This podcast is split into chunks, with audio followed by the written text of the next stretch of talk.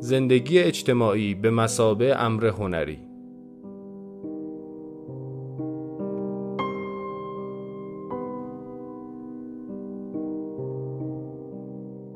مدرس دکتر آرش حیدری.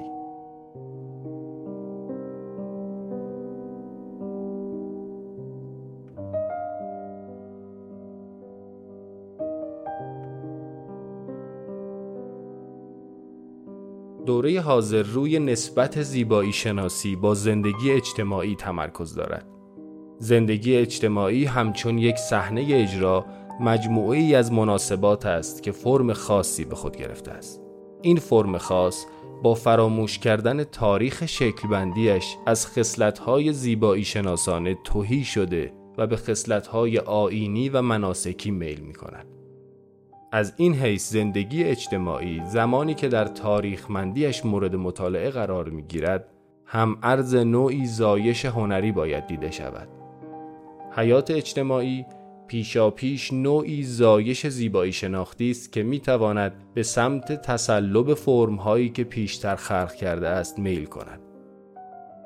به عبارت دیگر منطق زندگی به بیشتر شدن و خلق و زایش میل میکند، اما آنچه خلق میشود خود تبدیل به فرمی میشود که در بسیاری از اوقات فرایند زایش زندگی را مسدود میکند. جورج زیمل این دو فرایند را بیش زندگی و بیشتر از زندگی می نامد. در دوره حاضر تلاش خواهیم کرد نسبت این دو فرایند را روشن کنیم.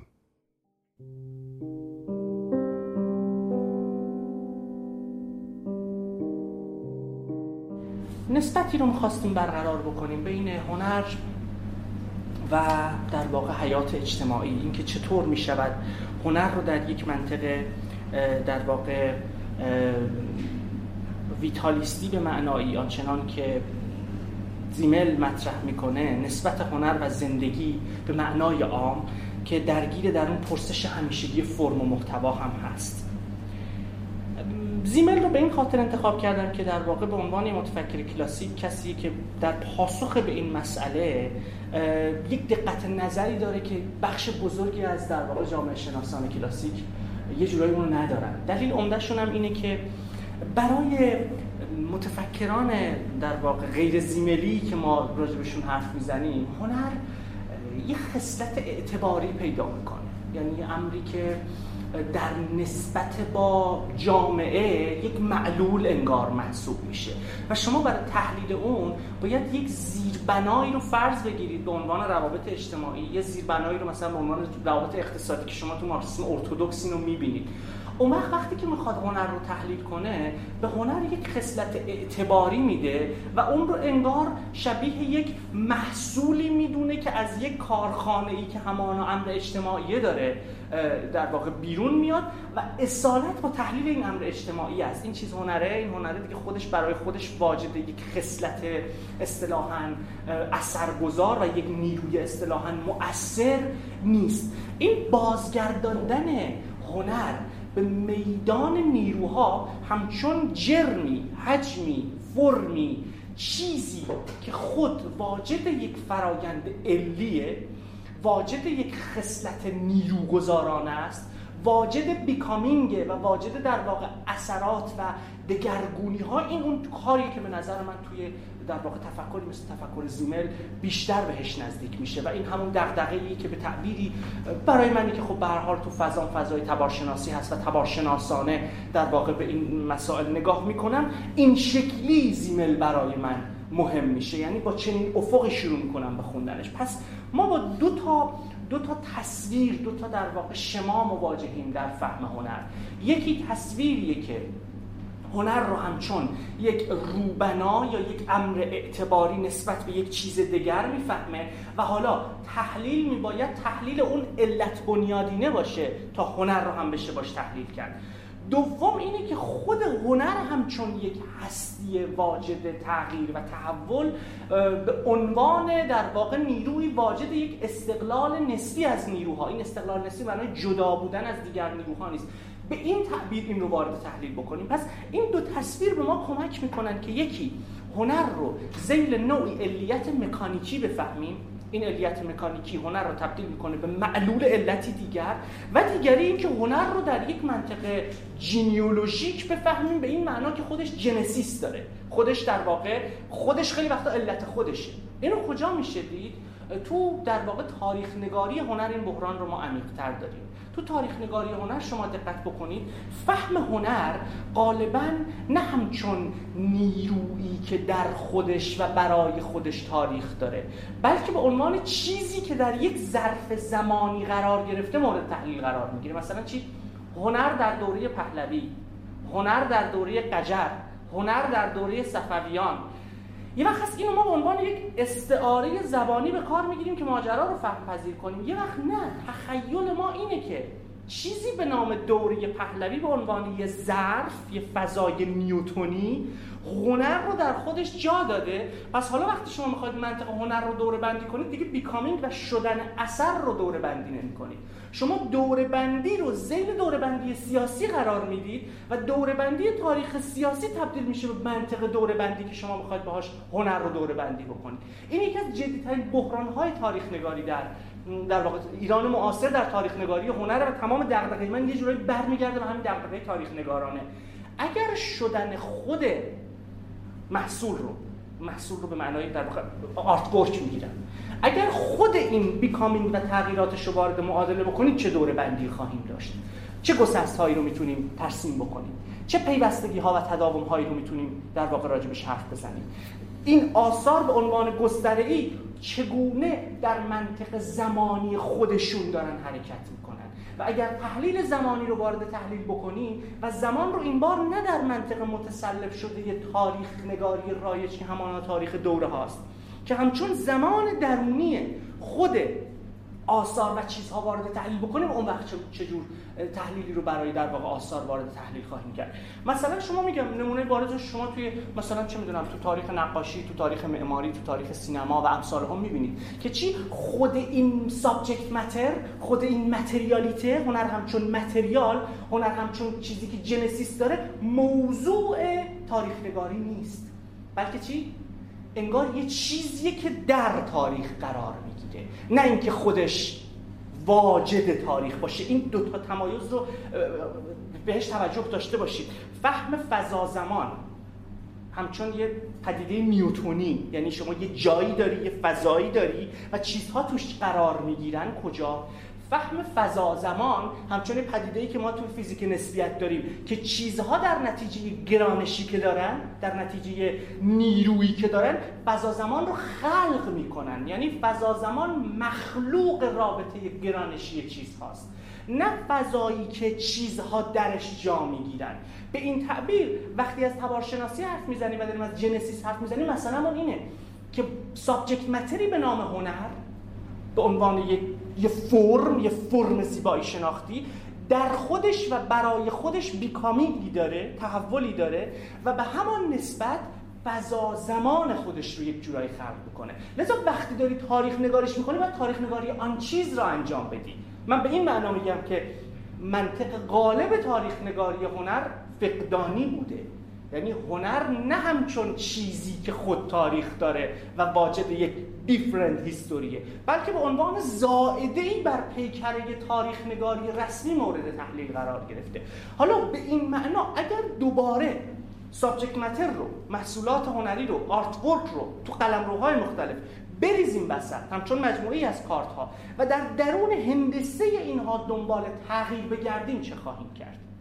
به این تعبیر ما تغییر رو نه در خود سابجکت متر، یعنی اون موضوع و کارمایه‌ای که ما اسمشو میذاریم محصول هنری، که تغییر رو در دوره بندی هایی که ذیل تاریخ رسمی هست، تاریخ غالب هست مطرح کردیم. مثلا چه میدونم دوره بندی سیاسی دیگه، پهلوی، جمهوری اسلامی، نمیدونم دهه هفت و ده بندی ها، این شکل بندی تغییر رو درون خود این سابجکت متر نیاوردیم مورد تحلیل قرار بدیم.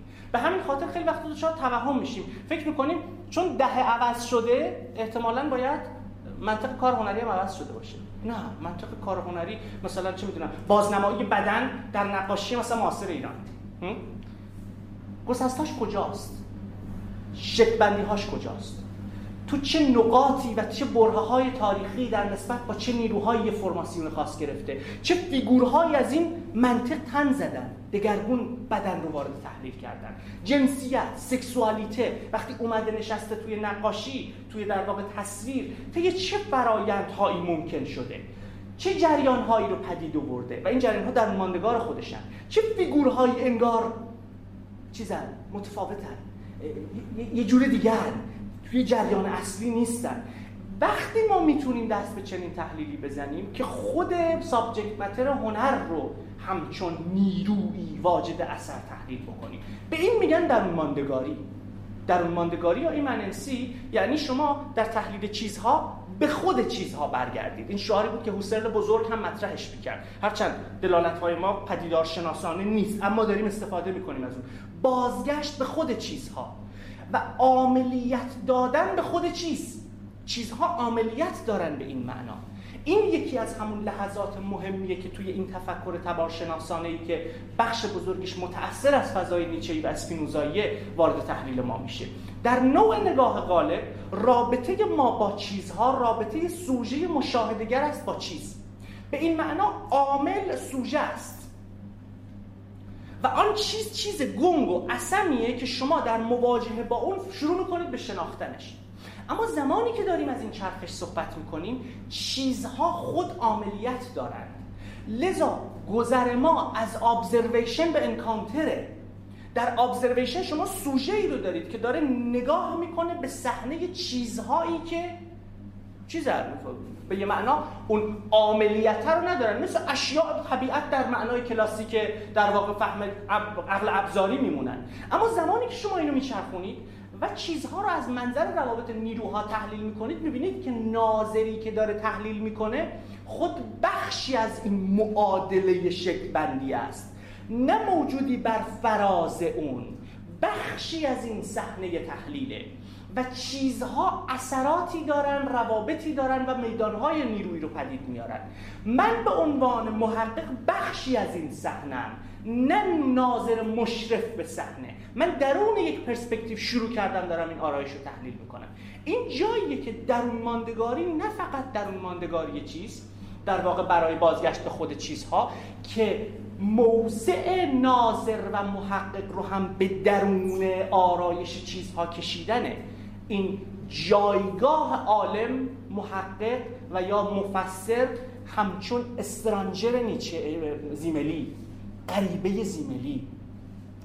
غریبه در کار زیمل کسی نیست که بیرونی نسبت به ما. غریبه کسیه که در موقعیت درون گروهی ما فیکس نشده.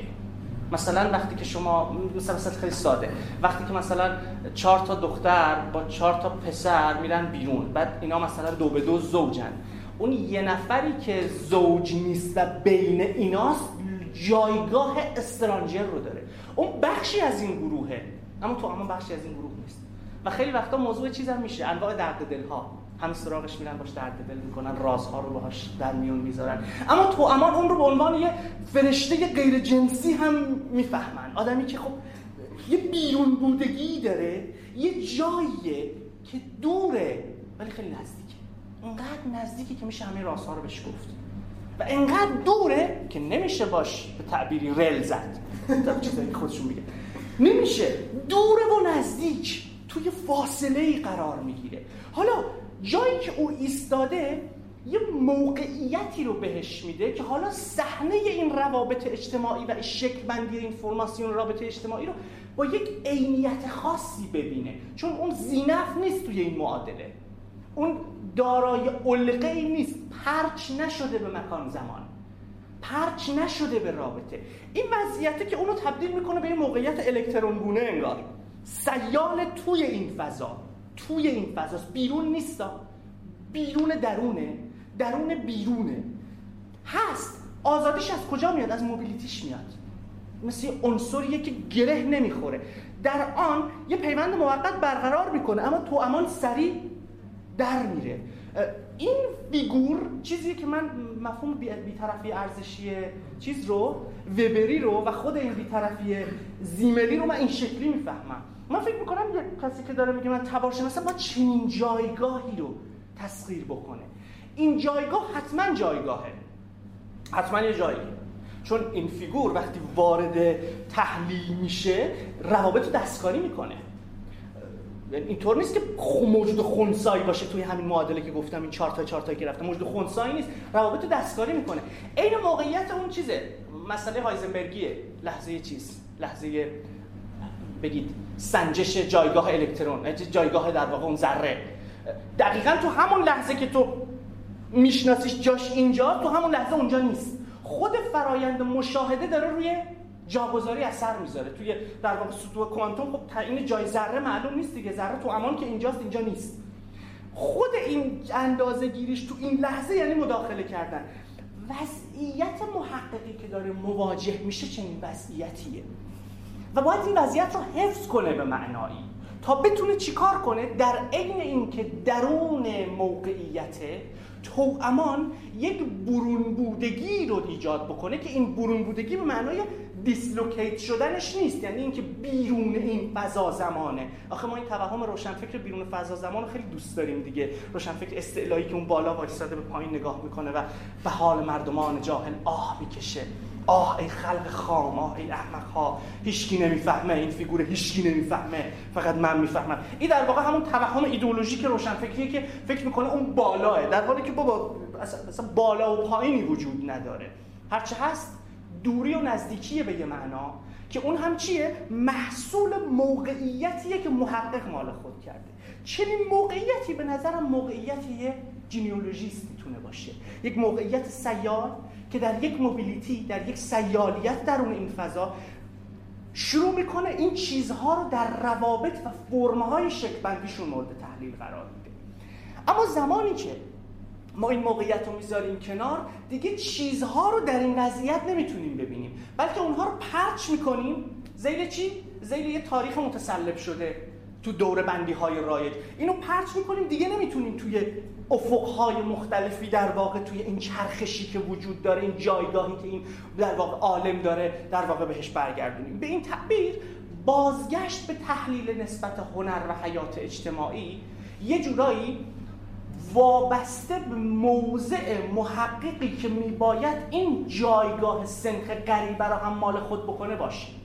بدون این بدون این موقعیت اون وقت شما با تاریخ نگاری ایدئولوژیک طرف خواهید بود. یعنی اگر بخوام تمایزی بین ایدئولوژی و علم اون معنایی که برای مثال آلتوسر مطرح میکرد بذارم، شاید تو همین وضعیت باشید.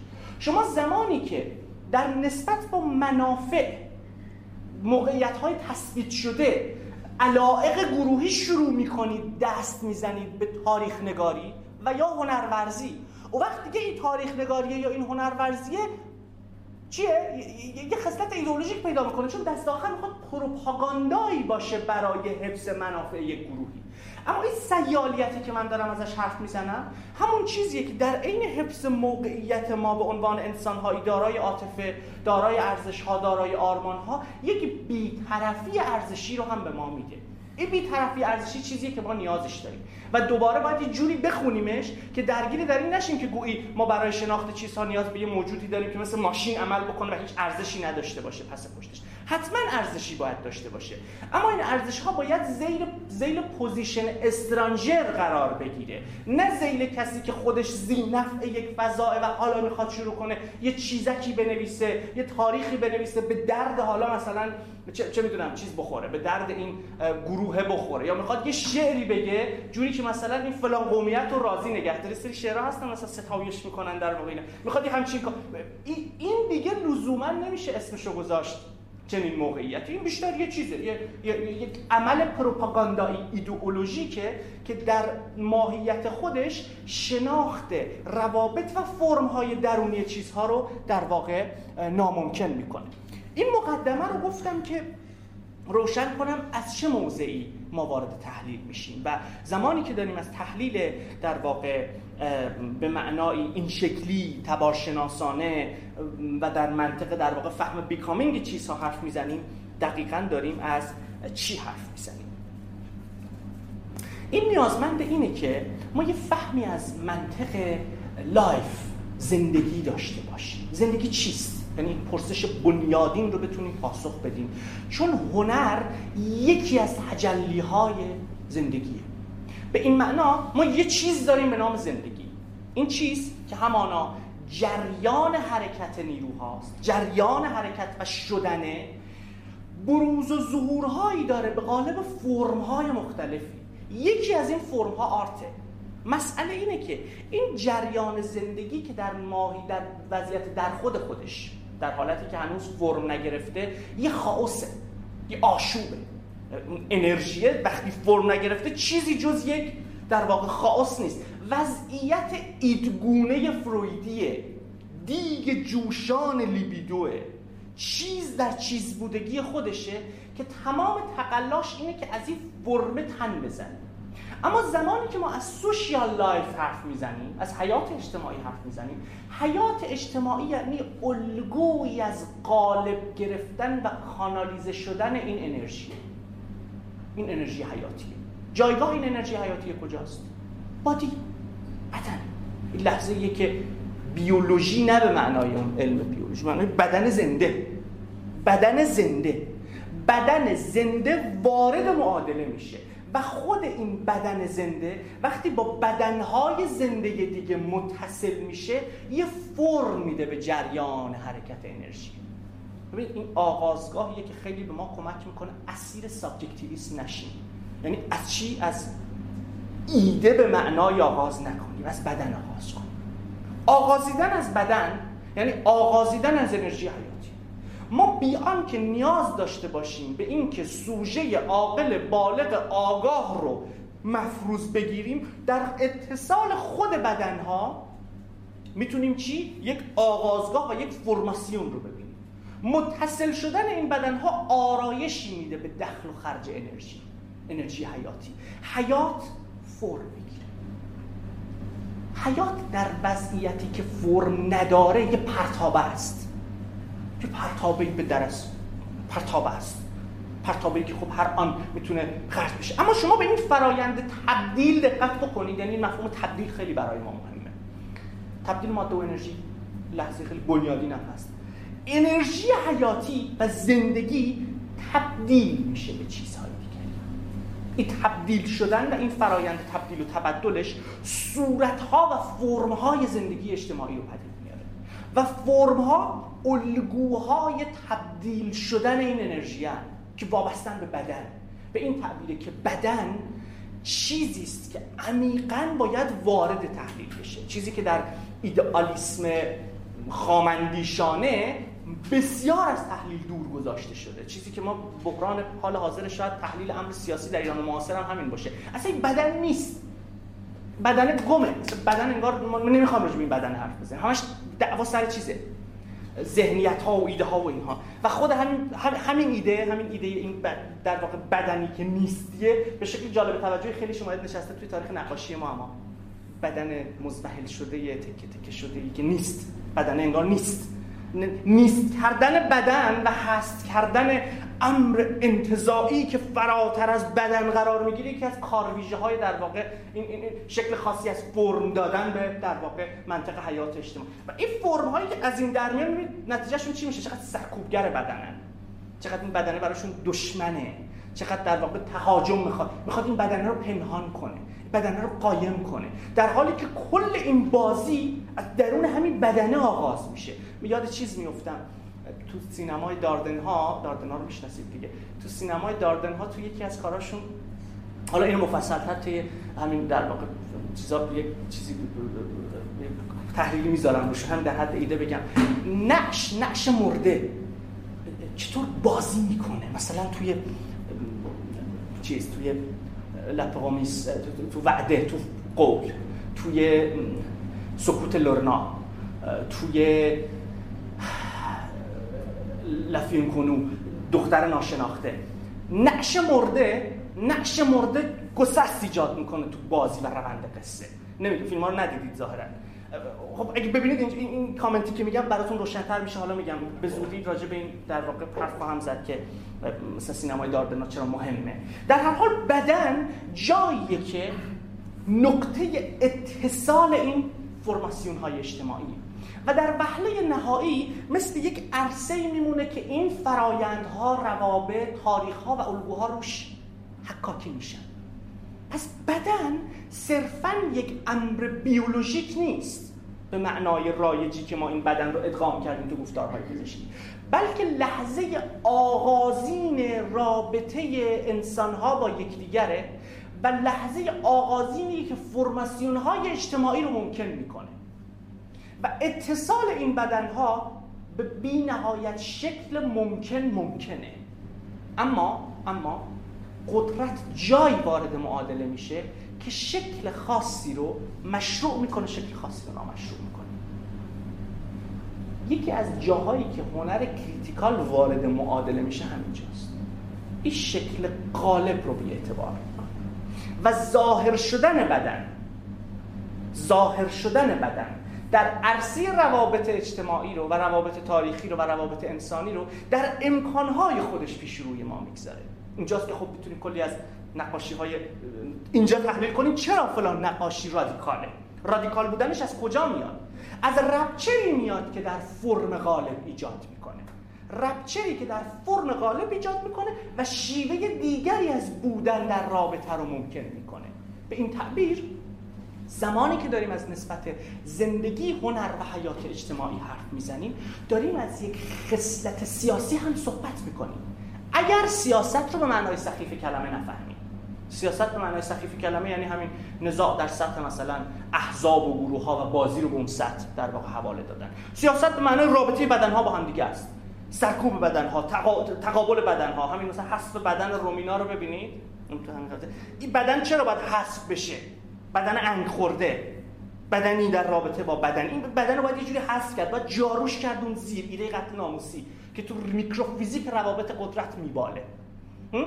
اشکالی از رابطه بدنها با همدیگه به عنوان اشکال غالب، اشکال مشروع، ذیل قدرت تثبیت میشن، فیکس میشن و گره میخورن به رژیم‌های حقیقت و رژیم‌های حقیقت این اشکال رابطه رو همچون تنها اشکال موجود در واقع بیان میکنن و بعد آرایش میدهند به نگاه. Politics of gaze، سیاست های نگاه. نگاه وقتی بر بدن در واقع میغلطه، یه جوری بر, بر بدن میلغزه، چی رو ببینه چی رو نبینه، بدن در چه سطحی آشکار بشه. سوژگی و تجربه میلورزی همینجا در این معادله صورت بندی میشه. هنر به یه معنا، به یه معنا ترسیم جهانهای موازیه. جهانی موازی به شکلی که آشکار شدن این روابط رو در فرم‌ها و در واقع صورت‌های متفاوتی با آنچه که ما تجربهش می‌کنیم بر ما چیز بکنه، آشکار بکنه. به این تعبیره که رئالیسم خام تبدیل میشه به یه چیزی که عمیقاً باید باهاش چیز کرد، باهاش مرزبندی کرد. رئالیسم خام چیه؟ رئالیسم خام اون کردار هنرورزانه‌ایه که فرض می‌گیره این چیزی که هست همان چیزیست که هست، باید باشه هم چیز دیگه. من چیم؟ من در بهترین حالت کشف کننده منطق این روابطی هم که اینجا وجود داره. این روابط پیشتر هستن، منم در واقع میام به عنوان یه سوژه‌ای که میام اینا میخوام کشفش کنم. این داده ها آنجا افتادن.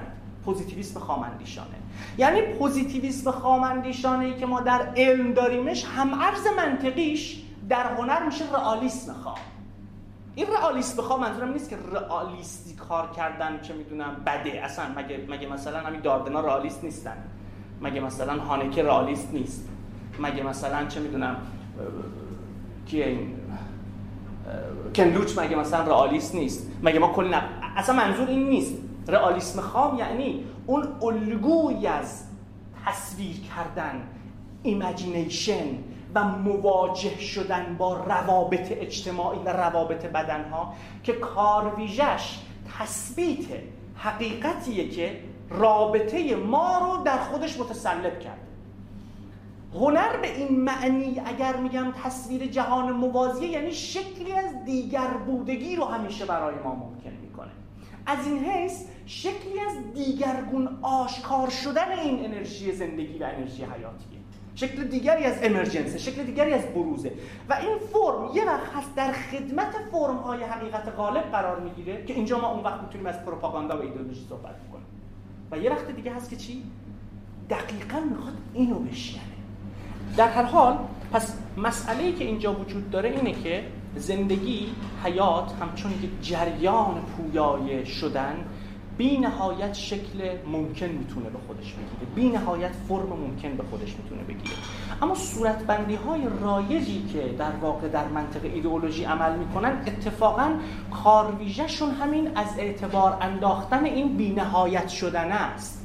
یعنی وقتی ما داریم از اینفینیتی حرف میزنیم، این اینفینیتی یه وقت توی تفکرات ایدئولوژیک بی نهایت به یه معنای ترانسفیزیکاله، یه وقت بی نهایت به معنای بی نهایت کانکشنه، بی نهایت متشکرم، بی نهایت پیونده و بی نهایت فرمی که بتواند این روابط را در خودش جا بده. به این معنا بی نهایت بودن یعنی بی نهایت امکان شدن، بی نهایت در نسبت با بیکامینگ تعریف میشه، نه لزوما در نسبت با خطی که به بی نهایت خط میشود. این نگاه خطی فرض میگیره که شما درون یک ریل قطاری که از پیش ساخته شده قرار دارید و حالا به سمت بی نهایت حرکت میکنید.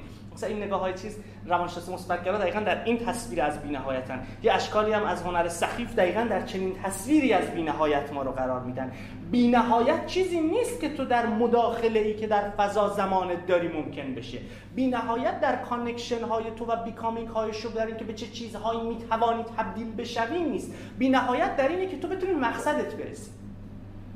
یعنی اینجاست که اسکاتولوژی، آخرت شناسی تبدیل به یه امر در واقع غایت شناسانه میشه، ریلی رو میذاره، یک بخم خاص از تاریخ رو آوار میکنه که تو از نقطه آ باید به نقطه بی برسی تا بشه گفت بی نهایت. ده ابسولوت هم اونجاست، امر مطلق هم اونجاست. این بی نهایتی که از این مسیر میاد، مسیر زیمل، مسیر والتر بنیامین، با اون بی نهایت کلی فرق میکنه. بی نهایتی که اینجاست بی نهایت در نسبت با بیکامینگه، در این که چی؟ تو به چه چیزهایی توانایی، چه چیزهایی میتوانی بشوی و این طور دیگه توی چیز نگیریم، ما سوژه نگیریم، چیز به بی نهایت چیز میتونه تبدیل بشه و این بی نهایت بودگیشو از کجا میاره؟ از بلقوه‌گی کانکتیوش میاره. چیزها میتونن با چیزهای دیگه متصل بشن و هر اتصالی امرجنس جدیدی داره، بروز جدیدی داره، شکل‌بندی جدیدی داره. اینجا جاییه که حالا تصویر این بی نهایت بیشترین جای خودش رو در زیبایی شناسی پیدا میکنه. یعنی زیبایی شناسی انگار در عرصه‌ای که در جهان نکبتباری که در واقع همه ما در یه نسخه نکبتبار داریم از این واقعیتی که در واقع این توانش‌های ممکنی که ما داشتیم، انگار یه نسخه بیشتر برامون باقی نمونده، اونم همین نکبتیه که داریم می‌بینیمش. این یه نسخه، تنها یه نسخه از بودن‌های ممکن ماست و به شکل وحشتناک یکی از نکبتبارترین نسخه‌های در واقع بودن رو هم پدید آورده. آرت دقیقاً اینجا وارد میشه و بی‌نهایت رو وارد از فرم زندگی میکنه. فرمی که چی؟ در منطق غالب خودش یکی از کارویژه‌هاش وقتی به رژیم‌های حقیقت گره میخوره سرکوب این بی‌نهایت شدگیه، محو کردنشه، پنهان کردنشه، رؤیت ناپذیر کردنشه، منحرفانه بازنمایی کردنشه. به این تعبیر دیگه منطق این فرم غالبی که بر ما آوار شده کن و ایبل و اینا نیست، شود و ماست و نمیدونم آو تو بی و نمیدونم هفت تو بی و ایناست، باید، نه ایبل تو بی کن اینا نیست، فقط باید است. اینجاست که یه فرم متسلب بر شدنهای حیات غلبه میکنه. هنر یکی از عرصه‌هاییه که میتونه این بی‌نهایت بودگی رو برگردونه به زندگی. به این معنا سرتاپا سیاسیه و خاک بر سر هنرمندی که اصرار داره بگه من سیاسی نیستم. حتی تو زمانی هم که میگی من سیاسی نیستم داری یه فعله، داری سیاست زندگی، تو با سیاست زندگی مواجهی و خاک بر سر هنرمندی که فکر میکنه برای سیاسی بودن باید بیاد و ایده ها و پندارها و رتوریک غالب سیاستمداران رو جا بده یه جوری توی کارش که کارش تبدیل بشه به یه کار سیاسی. مثلا وسط یه فیلم شعار سیاسی بده، مثلا برای اینکه نشون بده خیلی رادیکاله، چهار تا طعنه خنک بندازه مثلا، فکر کنه واو داره چقدر اصلا به این معنا. ببینید رادیکال بودن چقدر معناش فرق میکنه. و اصلا عجیب نیست که گعده ها و فرقه های متحجر دانشگاهی و غیر دانشگاهی خیلی وقتا این افکار رو به محافظه‌کاری متهم بکنن، چون از نظر اونها خصلت های رادیکال و خصلت های کریتیکال صرفاً در یک فرم خاص متسلب شده قابل تحلیله. اونها در نهایت گیر میافتن توی تحلیل چی؟ اشکال متسلم مشخصی که اسمش هم میذارن در واقع شکلی از مثلا سیاسی اندیشیدن. و وقتی دیگه از تحلیل لحظه، همین خبری که الان دستمایه کلی از جنگولک بازی‌های رسانه‌ای احتمالاً میشه دیگه، همین رومینا و اینا بازی خوبه دیگه، یک امر تماشایی اتفاق افتاده دیگه، یک صحنه تماشاییه، یه صحنه نمایشه. خب چه خوبه که شما در واقع شروع کنید حالا یه نسبتی با این صحنه نمایش برقرار بکنید. مسئله دیگه تحلیل اون فرم‌ها و عناصر و اون امیال ویرانگری که در میکروفیزیک قدرت میبالند و بیلولند و خیلی وقتا تبدیل میشن به ماکروفیزیک سیاست دیگه، یعنی نسبتی برقراره، این نسبت رو ما کور نشیم بهش. پس هنر یکی از عرصه هاییه که این بی‌نهایت رو وارد این معادله میکنه. اگه این بی‌نهایت رو وارد تحلیل بکنیم، اون وقته که دیگه نمیتونیم بگیم که چیزی به نام زندگی همچون یه ظرف، یه ظرف نیوتونی یا یه ظرف، چه میدونم، یه صفحه اقلیدسی، اقلیدوسی، حالا هرچی تلفظش میکنن، وجود داره. این دیگه یه ظرف نیست. زندگی خود این فرایندهای شدنه. یعنی زندگی چیزی نیست جز همین لحظات منفرد، رپچرها و بارها. به عبارت دیگه چیزی به نام زندگی ورای این لحظات منفرد وجود نداره. زندگی چیزی نیست که در جای اتفاق میفته. خود این روابط چیزها زندگی هست. این همین تعبیر رو ما در مورد جامعه داریم. خیلی ها فکر میکنن جامعه جاییه که روابط اجتماعی توش اتفاق میفتن. جامعه جایی نیست که روابط اجتماعی توش اتفاق میفتن. جامعه خود همین روابط اجتماعی. مثل این که من با تو، این من و تو مارتین بوبر برای همین کار قشنگیه دیگه، نه کسی دیونه. من با تو شروع می‌کنم سخن گفتن، همین الان جامعه رو داریم. به محض اینکه این جامعه این جامعه این جامعه که الان حاضر شد، من که با تو سخن میگم، جامعه حاضر میشه. این جامعه است. کجا اتفاق میفته؟ همینجا. این خود این رابطه میشه جامعه. و توی یه چیزه، توی یه فضاه، اما فضا این بار نه دیگه به معنای میگم هندسی یا اقلیدوسی یا فضای نیوتونی. خودش داره یه چیزی رو خلق می‌کنه، جنسیس داره. این جامعه میتونه چی؟ به تعبیر خود زیمل become more society than before. یکی از بازی فوق‌العاده‌ای که با این چیز میکنه، more society، جامعه تر بشه. وقتی که عنصر سوم واردش میشه، وقتی که عنصر چهارم واردش میشه، وقتی که وقتی که ببین گسترش یافتن، این جنسیسه، این این این بست پیدا کردنه، این اکستنشن، گستره پیدا کردنه. و تو این وضعیته که در این گستره حالا شما چیزی داری که میتونی بهش بگی جامعه، و به همان نسبت چیزی داری که میتونی بهش بگی زندگی. پس زندگی چیه؟ خود در درون همین عناصره وجود داره و نسبت این عناصره که زندگی رو خلق میکنه. خیلی بنیادین برگردیم به لحظات آغازین، یه لحظه به بدن، به همین معنای بیولوژیکش نگاه بکنیم. شگفت آوره، یه اسمبلیجه، یه سرهمبندیه از انبوهی از چیزهایی که واجد یک استقلال نسبیان از هم دیگه. من فکر نمی‌کنم میتوکندری وقتی داره چیز رو میبلعه، اکسیژن رو میبلعه، به این فکر بکنه که من در خدمت یک بدن کلی انسانی دارم اکسیژن مثلا میبلعم. یا اوجش شما توی مثلا همین تصویر تصویری که میگم مثل رئالیسم جادویی میمونه، مثلا تصویر کرونا چیکار میکنه با بدن؟ میدونید که بخش عمده‌ایش اصلا کرونا انجام نمیده، خود سیستم ایمنی انجام میده. خود سیستم ایمنی پنومونی ریه دقیقاً محصول چیه؟ خود حمله ویرانگر سیستم ایمنی به خود ریه است. این چیه؟ این سیستم ایمنی الان بخشی از منه یا بر منه؟ در منه یا بر منه؟ من این اون چی شد؟ ببین خود این بدن رو شما یه لحظه نگاه بکنید در ارگانهاش، وقتی دیس ارگانایزش کنی در یک معنای دیگه، اینه که ببین هنر انتزاعی چقدر به این تصویر نزدیک میشه. مثلا آلتوسری که به کرمونینی علاقه‌منده دقیقاً به همین خاطر نقاشی کرمونینی چیکار داره میکنه؟ همین دیس ارگانایز بودن رو میریزه وسط. حالا این عناصر در شکل خاصی با یکدیگر پیوند برقرار میکنن، میشه بدن. به این معنی بحثم خیلی بنیادی تر از این حرف هست. دارم میرم به سمت نوعی هستی شناسی. بدن همون تصویر چیه؟ لحظات منفردی که در نسبت خاصی که با هم برقرار کردن من را به وجود آورد. یا وقتی تحلیل میکنیم منطق آگاهی رو توی روانکاوی، باز هم همینه. آگاهی چیست؟ آگاهی آرایش خاصی از نسبت انرژی بدنی با زبانه. یک کتابی داره خاستگاه آگاهی در فروپاشی ذهن دو جایگاهی. نه کسی نمی‌دونه. خاستگاه اسم نویسنده جولیان جینز اگر اشتباه نکنم. خاستگاه آگاهی در فروپاشی ذهن دو جایگاهی. این پرسش هولناک رو کشیده وسط. What is consciousness؟ آگاهی چی؟ یه لحظه فکر کنیم.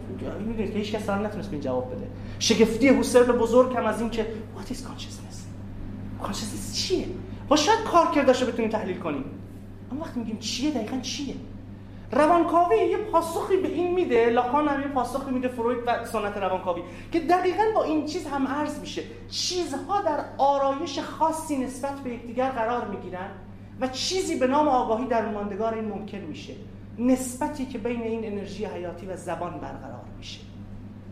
خب حالا این من کجای این اتفاق میفته؟ چقدر پرسش وحشتناکه و آدم چیز میشه، اصلا یه وقتایی هول میکنه. این بداهت زدودگی ویژگی اون موقعیت استرانجریه که داره به این پدیده نگاه میکنه، همین بدنی که ما داریم میبینیمش و تو امان تبدیل کردن زندگی به مسئله‌ای دوباره برای اندیشیدن. What is life؟ زندگی چیست؟ پس زندگی چیزی ورای همین لحظات منفردش نیست.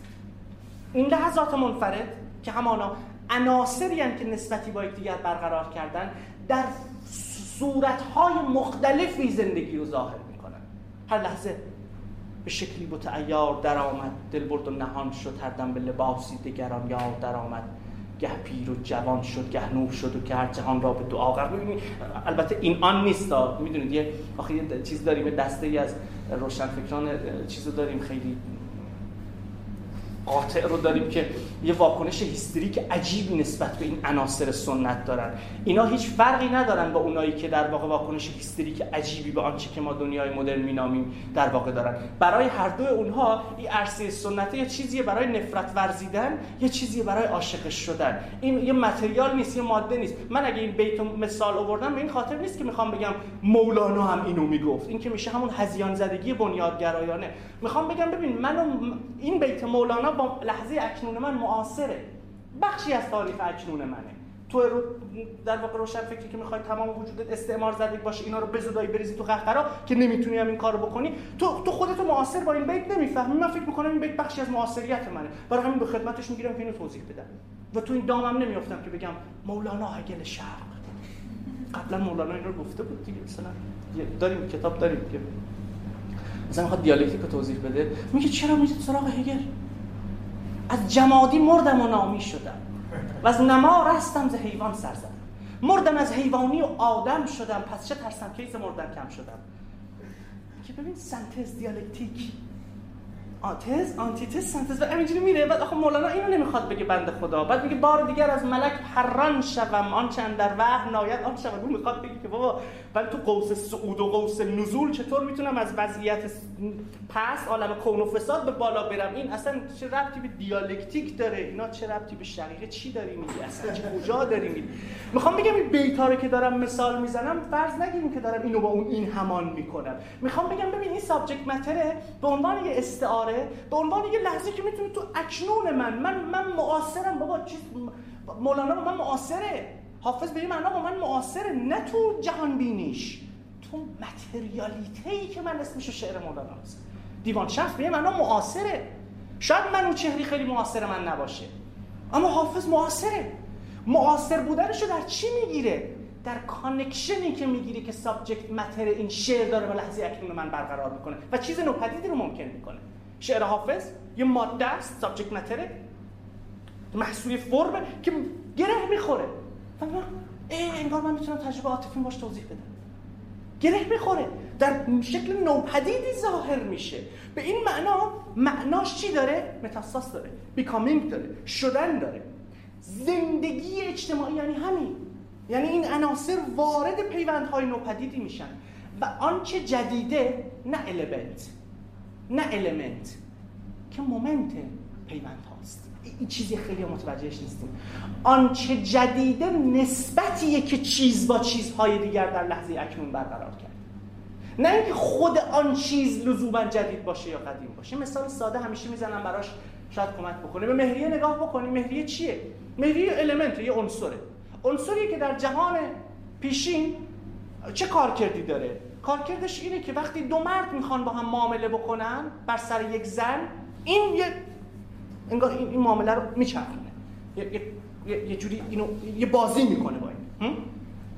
وقتی این میاد با نظم جدید بوروکراتیک حقوقی معاصر من کانکت میشه، تبدیل میشه به یه سند مالی که نه تنها من که هفت پشت بعد من رو هم بدهکار میکنه.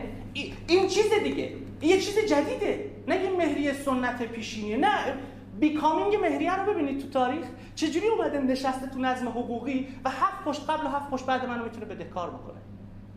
خب چطور میتونیم راجبش حرف بزنیم؟ الان خیلی از چیزا مدافعان حقوق فریادشون در میاد. کسی که به یه معنا به یه معنا کسی که در واقع داره نگاه میکنه به این پدیده ها باید بتونه این این صحنه رو تحلیل بکنه، این فرم های انقیاد رو. کسی که در مورد انقیاد صحبت میکنه باید همه اشکالش رو ببینه و یکی از این اشکالش مهریه است. یعنی این بیگ پیکچره باید مورد تحلیل قرار بگیره. تو پرانتز فقط اینو گفتم که در واقع تعیین تکلیفی بکنم با همونطور که با مارکسیسم عامیانه باید تعیین تکلیف کرد، با فمینیسم عامیانه، با نمیدونم هر لیبرالیسم عامیانه، با همه اینا هم باید تعیین تکلیف کرد. در هر حال زندگی یعنی خود این فرماسیونه، فرماسیونی که این عناصر با هم برقرار میکنن. پس دوباره جمله رو تکرار میکنم، چیزی به نام زندگی ورای لحظات منفردش وجود ندارد. زندگی چیزی یا جایی نیست که چیزها در اون رخ میدن. زندگی خود همین نسبت است. به این معنا چیزها خودشون علت خودشون. چیز عجیب غریبی شد. ما همیشه چی فهمیدیم رابطه علت معلولی رو؟ اوهی که ما رابطه علت معلولی رو چی فهمیدیم همیشه؟ علیت مکانیکی، علتی که بیرون از معلوله و این علت میدهد یک معلول. وقتی که این شکلی با منطق جنسیس تحلیل بکنیم، چیزها خودشون علت خودشونه. به یه معنا در یک جنسیسی کانکشن رو هم برقرار میکنن. به عملکرد سلول‌های عصبی در مغز نگاه بکنید، دقت دارید اینا همه چی ان؟ اینا همه استعاره هایی هستند برای اینکه ما لوجیک ماجرا رو پیش ببریم. اینها به این معنا نیست داریم فرو میکاهیم ماجرا رو به بیولوژی یا به زیست یا به عرفان و امثال هم. ما میخوایم یک تحلیلی از زندگی ارائه بدیم، تمام این عناصر رو در یک کانکشن جدیدی داریم استفاده میکنیم. دقت دارید خود این کاری که من دارم میکنم خیلی نزدیک به ادعای نظری که دارم میکنم. پس دقت بکنید، فروکاست به جای دیگه یه چیزه. مثلا اینا هست میخواد توضیح بده چیزو، میگه چی؟ جامعه مثل بدن است. بدن سر داره، جامعه هم سر میخواد. خب بدن جامعه نیست. یه بازی که اخیراً راه افتاد مثلا برای دفاع از ایده مثلا حجاب میان از این ماسک و کرونا و اینا استفاده میکنن که بدن خودم ماسک نمیزنن، بعد میخواد مسخره کنه کسایی که میگن مثلا چیز. آقا این اون نیست. یه نفر دیگه میگفت که شکلاتی که پوست داشته باشه امن‌تره یا پوست نداشته باشه. معلومه شکلات پس این یعنی ما باید ببین این استعاره ها چیکار میکنن؟ علیل شدن استدلاله. وقتی طرف نمیتونه حتی استدلال بکنه، دست به این این چیزا میزنه، دست به این قیاس های عجیب غریب میزنه، قیاس های معالفاره. این کاری که ما اینجا داریم انجام میدیم اون نیست. ما داریم این عناصر رو در یک لحظه فلسفی و جامعه شناختی به کار میگیریم. به این معنا اگر من دارم به عمل کرده نورون ها ارجاع میدم، نمیخوام بگم که این این همان اونه. دارم میگم به این مومنت نگاه کن، مومنت اتصال. خب یکی از فرضیه هایی که در مورد یادگیری وجود داره اینه که نورون ها وقتی شما چیزی رو یاد میگیرید، پیوند های جدیدی رو، کانکشن های جدیدی رو در مغز برقرار میکنن. پرسش اینه این کانکشن ها تا کجا میتونن ادامه پیدا بکنن؟ تا چیزی که تا الان ما میدونیم اینه که تا بی‌نهایت. این لحظه رابطه علی معلولی رو چجور توضیح میده؟ انگار ژنسیسه چیزها علت خودشونه، خود چیزها به واسطه این که بالقوگی دارن در پیوند خوردن با چیزهای دیگه یک علت درونماندگار دارن. این علت درونماندگار با علت مکانیکی خیلی فرق میکنه. در علیت مکانیکی شما باید یه چیزی داشته باشی که چیز دیگری رو به حرکت در بیاره و بتون علت چیز دیگری باشه. در این نوع نگاه خود چیز به واسطه بالقوگی های خودش اوپننس داره، گشودگی داره به چی؟ به کانکشن های دیگر. به این تعبیر وقتی داریم از زندگی حرف میزنیم داریم از بالقوگی هایی که این چیزها در کانکت شدن دارن حرف میزنیم. چقدر میتونه اینا با هم کانکشن داشته باشن؟ چه کانکشن هایی میتونن؟ بی نهایت. اینفینیتی یعنی این و این یعنی زندگی و این یعنی زندگی. زندگی در انرژیش و خود این پیوند ها میشه چی؟ فرم زندگی. تمایز برقرار کردن بین فرم و محتوا بسیار کار دشواریه، چون چیزها در هستی خودشون لزوما در تمایز و فرم و محتوایشون بر ما آشکار نمیشه. اما ما به لحاظ نظری داریم چی کار میکنیم؟ یه بازی میکنیم که فرم و محتوا رو توضیح بدیم. اگر این انرژی سیال رو بگیریم محتوا، شکل و برقراری نسبتی که چیزها با هم برقرار میکنن میشه فرم. فرم چیزها همون آرایشیه که این جریان حرکتی به خودش میگیره و در شکل خاصی ظاهر میشه. رابطه زن و مرد شکل خاصی از ظهور رابطه من و جنس مخالفه، یکی از بی‌نهایت شکل‌های ممکنه. خب این میشه یه فرم. سوشال لایف بر اساس اینا شکل میگیره. حالا فرم‌ها میتونن متسلب بشن، جوری متسلب بشن که فراتر از این روابط اجتماعی اتونوموس بشن، خودمختار بشن و تبدیل بشن به سرکوبگران همون نیروهایی که انرژی این فرمو دارن در واقع تأمین میکنن. اینجا اینجا لحظه بسیار مهمه. فرمی که چی؟ چنان از بازی و زمین خلق خودش جدا شده که حالا تبدیل به یه صحنه دیگه و عرصه دیگه شده و حالا بر من داره آوار میشه. فرمی که از آغازگاهش از کجا نشأت میگیره؟ از اون بدنه است، از نسبت است. جدا میشه. این جدا افتادن و اتونوموس شدن فرم و گره خوردنش به حقیقت، به استراتژی های قدرت، به سیاست و خیلی چیزهای دیگه لحظات بسیار عجیبی رو پدید بیاره. مثلا یک مثال ساده بزنم، یکی از بحران هایی که ما داشتیم توی چیز توی دبیرستان و مدرسه راهنمایی ابتدایی موی سرمون بود. ناظم، مدیر و خیلی کسای دیگه خودشون رو برای اینکه از اخلاق پاسداری کنن تمام اخلاق رو رو کله بیچاره ما می‌خواستن آوار کنن. لذا این تیغ و ماشین بود که این روی این سر می اومد و انواعی از مکانیزم‌های انضباطی و نظارتی بود که حول این کله شکل‌بندی شده بود. من همیشه برام جالب بود که تبار این بازی رو از کجا باید گرفت؟ از کجا موی سر تبدیل به عنصری برای نظارت شبکه‌های چیز شد؟ در واقع تربیتی شد. رسیدن به آغازین مدرسه‌های قجری، جایی که شپش در سر میلوله و موی سر تبدیل میشه به عرصه چرک و عفونت و اینها. اما به شکل جالب توجهی اون منطقه عمل بهداشتی جایگشت میکنه، حالا تبدیل میشه به این منطقه اخلاقی. یعنی حالا در زمانه شامپو، در زمانه که شپش مثلا توی بسیار جا پیدا کردنش کار سختی، حالا جایی هست هنوزم بله از صدقه سریع توزیع برابر امکاناتی که داریم هنوزم یه جایی هست، هنوز ما این موزلات وحشتناک رو داریم، برس و نمیدونم شپش و نمیدونم گال و سیاه زخم و اینا هستن و هستن بیماری های منقرض شده هنوز یه جایی از صدقه سر. اما دارم از اون وضعیت چطور این موی سر که در آغازین لحظات در واقع به واسطه بهداشت باید تراشیده میشه جایگشت میکنه بیاد هنوز که هنوز تو مدرسه های ما دعوا سر موی سره، اما این بار نه به معنای بهداشتی که به معنای مورال، اخلاقی، حفظ حریم مثلا بدن بهنجار. چیکار به موی سر داری؟ تاریخ خودش از یاد برده این فرم دیگه، بیکامینگش رو از یاد برده. چی داره به من میگه؟ میگه من حقیقتم. موی سر باید این شکلی باشه. چرا باید این شکلی باشه؟ چرا باید این شکلی باشه؟ چون باید این شکلی باشه. خود ارجاع شدن این فرم رو ببینید.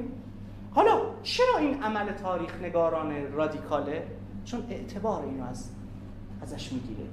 وقتی من دارم برمیگردم تاریخش رو میگیرم، چیکار دارم میکنم؟ در یک فعل و انفعال نیچه‌ای دارم نشون میدم حقایق دروغ‌هایی هستند که دروغ بودنشان فراموش شده است به این معنا تحلیل بیکامینگ رادیکال، تحلیل بسیار رادیکالیه، چون اشکال و شیوه های جدیدی از زندگی رو برای ما ممکن میکنه و زندگی رو به شیوه های دیگرگونی برای ما آشکار میکنه. این کاری که برای مثال معنای ما تلاش کردم نسبت بدم، در واقع تبارشناسی کنم، یه جورایی این در واقع هولناک شدن موی سر برای چشمان ناظران اخلاق در مدارس رو، این, این, این تاریخ از این شکلی ببینید چجوری فرم، محتوا، بازی، زندگی، عنصرها، پیوندها، سرکوب و و و و خیلی چیزا رو میشه در واقع وارد تحلیل کرد.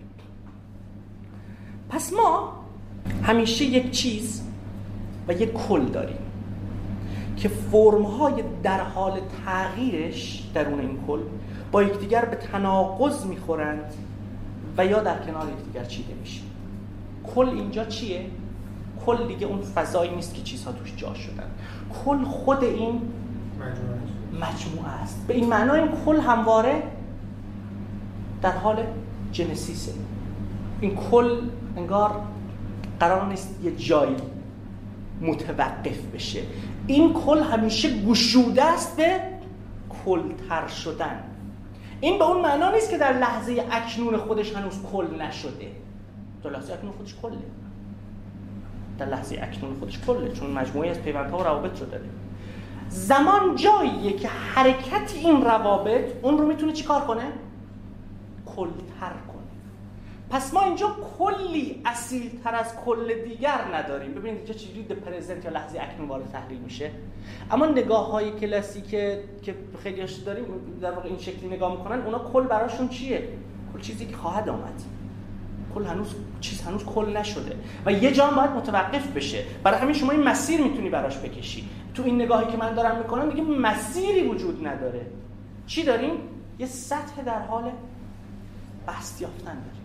همون استعاره‌ای که ما در کیهان و کاسموس می‌تونیم پیداش بکنیم. دو تا رویکرد وجود داره به کیهان. یکی میگن جهان در حال گسترشه، الگوی دیگه میگه جهان در حال جمع شدنه. ایده هایی که میگن گسترشه خیلی جوندارترن که جهان همچنان داره وسعت پیدا میکنه. بعد خب تخیل اون لازم میخواد با این بازی بکنه، گیج میشه. کجا داره وسعت پیدا میکنه؟ یعنی چی؟ یه لحظه فرض کنید مثلا ما میگیم آقا این این لیوان آبو من میذارم میشکنم. این توی سطحی پراکنده میشه. اما ماجرا این نیست که میگیم گسترش داره پیدا میکنه. ماجرا اینه که اتاقی وجود نداره. هرچه هست خود این پیوندان که با هر پیوندی که برقرار میکنن خودشون دارن هیچی گستره ای رو به وجود میارن. حالا این تا کجا میتونه پیش بره؟ بی‌نهایت. بی‌نهایت یعنی همین دیگه. برای همین این مفهوم بی‌نهایتی که از شگفت انگیزترین مفهوم هاست در فلسفه، در ریاضی و در فیزیک. شگفت داوره. بی‌نهایت چی؟ بی‌نهایت به این معنا امکان این گسترش یافتنه و این گسترش یافتن گسترش یافتن پیوند هاست و کل چیزی جز همین نسبت های شبکی نیست. پس چیزها در هر لحظه کاملا آنچه ما باش مواجهیم، هستی که ما باش مواجهیم در هر لحظه خودش کامله. کامل بودن چیزی نیست که قرار بیاد. کامل بودن همون چیزی که الان هست. کامله، در لحظه خودش کامله، یه چیز کامله، یه الگوی کامله، یه مدل کامله، یه شکل کامله. این به اون معناست که نمیتونه به چیز دیگه تبدیل بشه. میتونه، ولی تو لحظه اکنون خودش کامله، ناقص نیست. آدمایی هستن خیلی دوست دارن جهان رو نقص تلقی کنن، هی بعد مویه بخونن بر جهان، بعد هی جهان رو ملامت کنن، هی هستی رو ملامت کنن، هی در یک نکبت کینتوزانه‌ای قرار بگیرن و مدام استفراغ کنن اون حقارت‌های خودشون رو بر سر جهان. آدمای زیادی هم هستن دور و بر ما، اصلا ناله میکنن، هی نفرت، تجلیای نفرت سند، در واقع تصویر نفرت. کم هم نیستن. میدونید دارم راجع به چی حرف میزنم. زندگی روزمره‌مون رو ببینید، این آدم‌ها قرقرو هست تو زندگی روزمره، حال آدم خسته خسته میکنن. آدم همیشه خدا داره قرب میزنه. این فرمه، این میله، این شکله میتونه به شکلی از فلسفه ورزیدن تبدیل بشه. این حالته، این استیت، این استیت اف مایند، این استیت اف مایند میتونه به شکلی از فلسفه ورزیدن تبدیل بشه. حالا چجوری میبینه جهان رو؟ همیشه درگیر اینه که چی ناقصه. ناقص نیست جهان. کامله. گفتم خوبه. گفتم قرار مثلا نمیتونه به چیزی دیگه تبدیل بشه، نه. گفتم کامله. ما کامل بودن رو مساوی خوب بودن نگیریم. کامل بودن رو مساوی کامل بودن بگیریم. ما همیشه برای فهم یه چیز، چون درگیر در درون‌ماندگاری رو خوب نمی‌فهمیم، هی هی می‌خوام حواله بدیم. نه، کامل بودن در خود کامل بودن می‌فهمیم. جهان ناقص نیست. جهان ناقص نیست. هست. در کمال خودش هست. نسبت‌ها و روابطی که الان موجودن در کمال خودشون موجودن. نقصی ندارن. آیا این به اون معناست که شکلی آرایش پیدا نمی‌کنن که زندگی رو سرکوب کنن؟ چرا؟ میتونه به شکلی پیدا کنه که بزنه پدر زندگی رو در بیاره. فاشیست رو عنوان یه فرم نگاه بکنید، فاشیست فرم کامله، نسبت بی‌نظیریه در رابطه میکروفیزیک قدرت با استیت که هم ارزی. خیلی فکر میکنن فاشیست محصول فریب توده هاست، به هیچ وجه. فاشیست تحقق اون امیالیه که در لایه‌های از حیات اجتماعی بالیده میشه. وایت تریبون آنچه به زیبایی رو نشون میده، وایت تریبون خیلی اثر برجسته، خشونت طرد کننده ویرانگر بخشی از حیات کشه از خود. باز دوباره چیز هانکه پنهان. اینو نگاه، این کامله، این در کمال خودش، در کمال خودش ایستاده و مسئله تحلیل این چیز کامله. این میتونه بیکامینگ داشته باشه، بله میتونه بیکامینگ داشته باشه، درون خودش انبوهی از کانکشن های دیگر نداره. چرا داره؟ فرم‌هاش به تناقض نمیخورن. چرا به تناقض میخورن؟ اوپننس داره اما کامله. اینو باید به کی گفت؟ سنت مدرنیته یا سنت مدرنیته یا چی میگن؟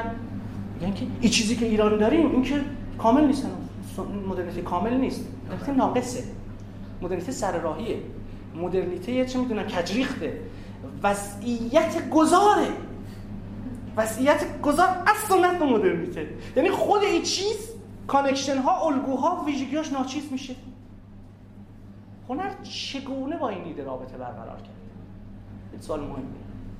چگونه این ایده گذار، جامعه در حال گذار اومده نشسته توی هنر، تو نقاشی، تو سینما، تو گفتارهای زیبایی شناسانه، به این معنا چگونه باز تولید کننده یک کلیشه است و در عمل شدنهای این چیز رو، این جریان حیات رو داره سرکوب میکنه. روشن چی دارم میگم؟ این ایده ما در حال گذاریم کار اصلیش چیه؟ میخواد به ما بگه این چیزی که اینجاست در کمال خودش اینجا نیست، در کمال خودش اینجاست. باز تاکید میکنم، حرفمو اینجوری نفهمید ما خیلی خوبیم. اصلا بحث بر سر خوب و بد بودن نیست، بحث بر سر چیز بودگی چیزه و کل بودگی کل. کل چیست؟ کل آرایش نیوماست. آرت چه نسبتی با این برقرار کرد؟ کجای این ایستاده؟ چطور به این ایده واکنش نشون داده؟ چطور میشه این ماجرا رو وارد تحلیل کرد؟ این خیلی پرسش دشواریه و من به جرئت میگم که در منطق رایج چنین پرسشی کمتر مورد تأمل فلسفه هنر و فعالان قلمرو و هنر در در واقع ایران معاصر بوده است. به این معنا من نوعی که جامعه شناسی خوندم برای طرح چنین چیزی حتما لازم نیست بلد باشم ساز بزنم یا بلد باشم نقاشی بکشم یا بلد باشم فیلم بسازم، چون مسئله من اینجا چیز نیست، تکنیک چیز، مسئله من فلسفه هنره. چون آخه ما یه وقتا از این حرفا میزنیم، سری میان به ما مثلا میگه آقا مگه تو خودت هنرمند اینقدر راجع به هنر زر میزنی؟ میگم بابا به خدا پای تو تو کفش منه، پای من تو کفش تو نیست، چون من دارم از یک داده تاریخی و هنر، من که توی سطوح دیگه وارد نشدم، غلط میکنم وارد بشم. وقتی کار من نیست چرا باید وارد بشم؟ اما مسئله من اینه هنر همچون یک المنت، یک مومنت، یک نسبت، یک سابجکت متر، یک فور، یک گونه ای از بودن چه نسبتی با حیات من داره برقرار میکنه. این پرسش رو من برای اینکه طرح کنم اصلا لازم نیست حتما نقاش باشم یا مثلا بتونم کاری انجام بدم. البته میتونم نقاشی رو از این منظر تحلیل کنم. خیلی میگن خب با این کار تو داری یکی از منظرهای ممکن رو پیش میبری و آخه میگن دیگه، میگن شما من با این شکلی تحلیل کردنتون در واقع چی هنر رو از هنر بودگیش میگیرید اون رو تبدیل میکنید به فلسفه. میگم آقا مگه من تحلیلم در تحلیل‌های دیگر بسته؟ خب تو بیا جور دیگه تحلیل کن. این شکلی که نمیشه تحلیل رو از ارزش ساقط کرد. وقتی که من حالا با این ایده برگردم به میدان هنر و ایده گذار رو در آرایش میدان هنری مورد بررسی قرار بدم، رژیم‌های زیبایی شناختی در ایران معاصر چگونه با ایده گذار نسبت برقرار کرد؟ من فکر می‌کنم بخش بزرگی از تاریخ سینما رو میشه این شکلی خوند. اون وقت چه آثاری از این مینستریم زدن بیرون؟ چرا اون آثار رو میشود آثاری کریتیکال نامید و این جریان اصلی رو زیر نوعی انواعی از کانسرواتیسم مورد تحلیل قرار داد؟ اگه بیام تو نقاشی چطور؟ اگه برم تو معماری چطور؟ اگه اگه اگه اگه ببینید به این تعبیر دقت میکنید، دست آخر وقتی ما داریم از این منطقه در واقع حیات اجتماعی حرف میزنیم، داریم از یک کل حرف میزنیم که این کل در هر لحظه همواره کله، اما چیه؟ کل واجد اوپننسه، کلی نیست که تمام شده باشه. چی میخواد این کل رو تمام شده بدانه؟ ایدئولوژی. کل در سطح هستی شناسانی خودش همواره گشوده است به فرم‌های جدید، اما ایدئولوژی ها دقیقاً کار اصلیشون انسداد در راه این کانکشن ایجاد کردنه با, با شیوه های مختلف. یکی از این شیوه ها رو شما توی همین در واقع جعل های استشراقی میتونید ببینید، این جعل های استشراقی که تلاش میکنن با ایده اصالت با منطق هنر مواجه بشن. اصالت به این معنا که یه هنر اصیلی داریم، هنر اصیل ایرانی هم اینه، نه این. حالا هر چیزی که تونست این کارو بکنه این هنر، اون دیگه ناهنر، این دیگه غریبگیه. به این معنا بخش بزرگی از چیز رو، بخش بزرگی از این میدان تولید امر هنری رو از تحلیل میریزه بیرون. صورت دوم همین ایده هایی که میگم هیستریک میشن وقتی که شما دارید از داده هایی که با ما معاصرن، هم حافظ، عطار، اینو معاصر ما هم دیگه هیستریک میشن وقتی از این حرف میزنید. و تلاش میکنه چیکار کنه؟ با نفی این میدان زیر پاش و زیر پاش رو همچون نیستی جلوه دادن در یک الگویی از چی بیفته؟ اشکالی از در واقع تولید بیفته که اینگاه دیگه اصلا نسبتی با این فضا زمان برقرار کنه. این بی نسبت نسبت شدنه. به این معنا آرت ورک یا کار هنری یک پرکسیسه، یک کرداره، یک الگوی عمل زیبایی شناسانه است که در اینجا و اکنون و در وضعیت معاصر درون این کل چیزی، پیوند جدیدی و شکل‌بندی جدیدی رو خلق میکنه. حالا موضعش نسبت به این وضعیت میتونه سرکوبگر این زندگی، در خدمت اون استراتژی های سرکوبگرانه زندگی، ترسیم نظمی نوپدید از شدن و و و و امثال هم باشه. و این یکی از سنجه هایی که میشود باش هنر رو نقد کرد، سنجه ای که من نوعی باش دست نقد میزنم. این به اون معناست که سنجه های دیگری وجود نداره، حتما وجود داره. این الگوی من که نافی الگوهای دیگر نیست، اما این پرسش پرسش وحشتناکیه. همیشه همیشه برای خود منم بوده طی چه فرایندی میتوان در مورد یک اثر داوری کرد که اسمش بشه نقد. و من همیشه درگیر این بودم که بشه جای پیدا کرد نقد کرد. خب من فکر میکنم با این مسیر امکانی رو دارم که حالا دست به نقد بزنم، بدون اینکه درگیر در این بشم که این بازی نقد رو به ذائقه فرو بکاهم. من ذائقه رو میفهمم، آقا من یه فیلمی دوست دارم تو دوست نداری، خب من که پانصد دعوایی ندارم. اما وقتی از نقد حرف میزنید دعوای ما که اینجا نیست که دوست دارم، دوست داری خب دوست داری، منم دوست دارم، با دوست تو که دوست داری خب دوست داری، چیکار کنم دیگه؟ دوست داشتن بازی که دوست داشتن نیست که. اینجا مسئله ذائقه نیست، مسئله کریتیکه، نقده. نقد چیست؟ چه نسبتی میتونه به آرت پیدا بکنه و چگونه میتونه هنر رو تبدیل به موضوع نقد بکنه؟ بیکامینگ، کل، کانکشن، شدن و مفاهیمی از این قبیل در واقع خلاصه‌ای بود از مفاهیمی که من سعی کردم در واقع تا اینجا مطرح بکنم که جلسات بعد با کلنجار بیشتر با اینا سعی میکنیم این رو بیشتر بکنیم. چه دوستانی که آنلاینن، چه دوستانی که حاضرن. بفرمایید یک سوال. بفرمایید خانم، من شما رو اطراح کردم.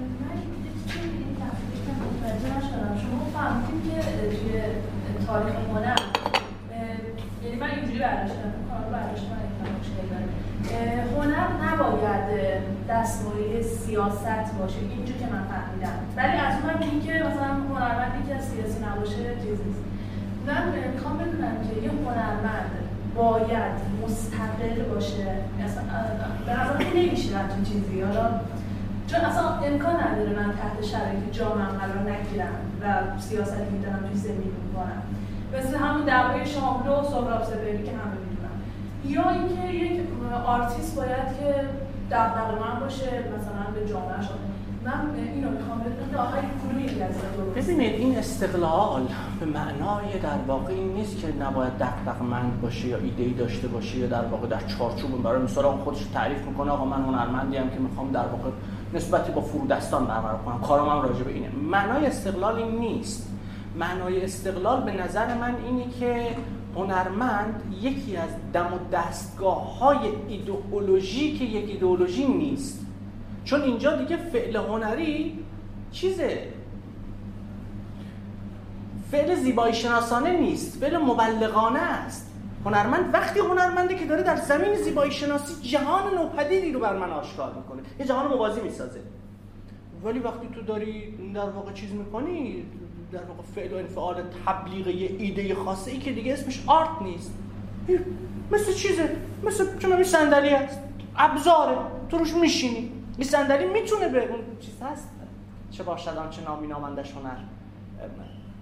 توی هایدگر مقاله داره در مورد هنر، منشأ کار هنری، منشأ کار هنری، The Origin of Artwork، نمیدونم خوندیش یا نه، خیلی مقاله جذابیه.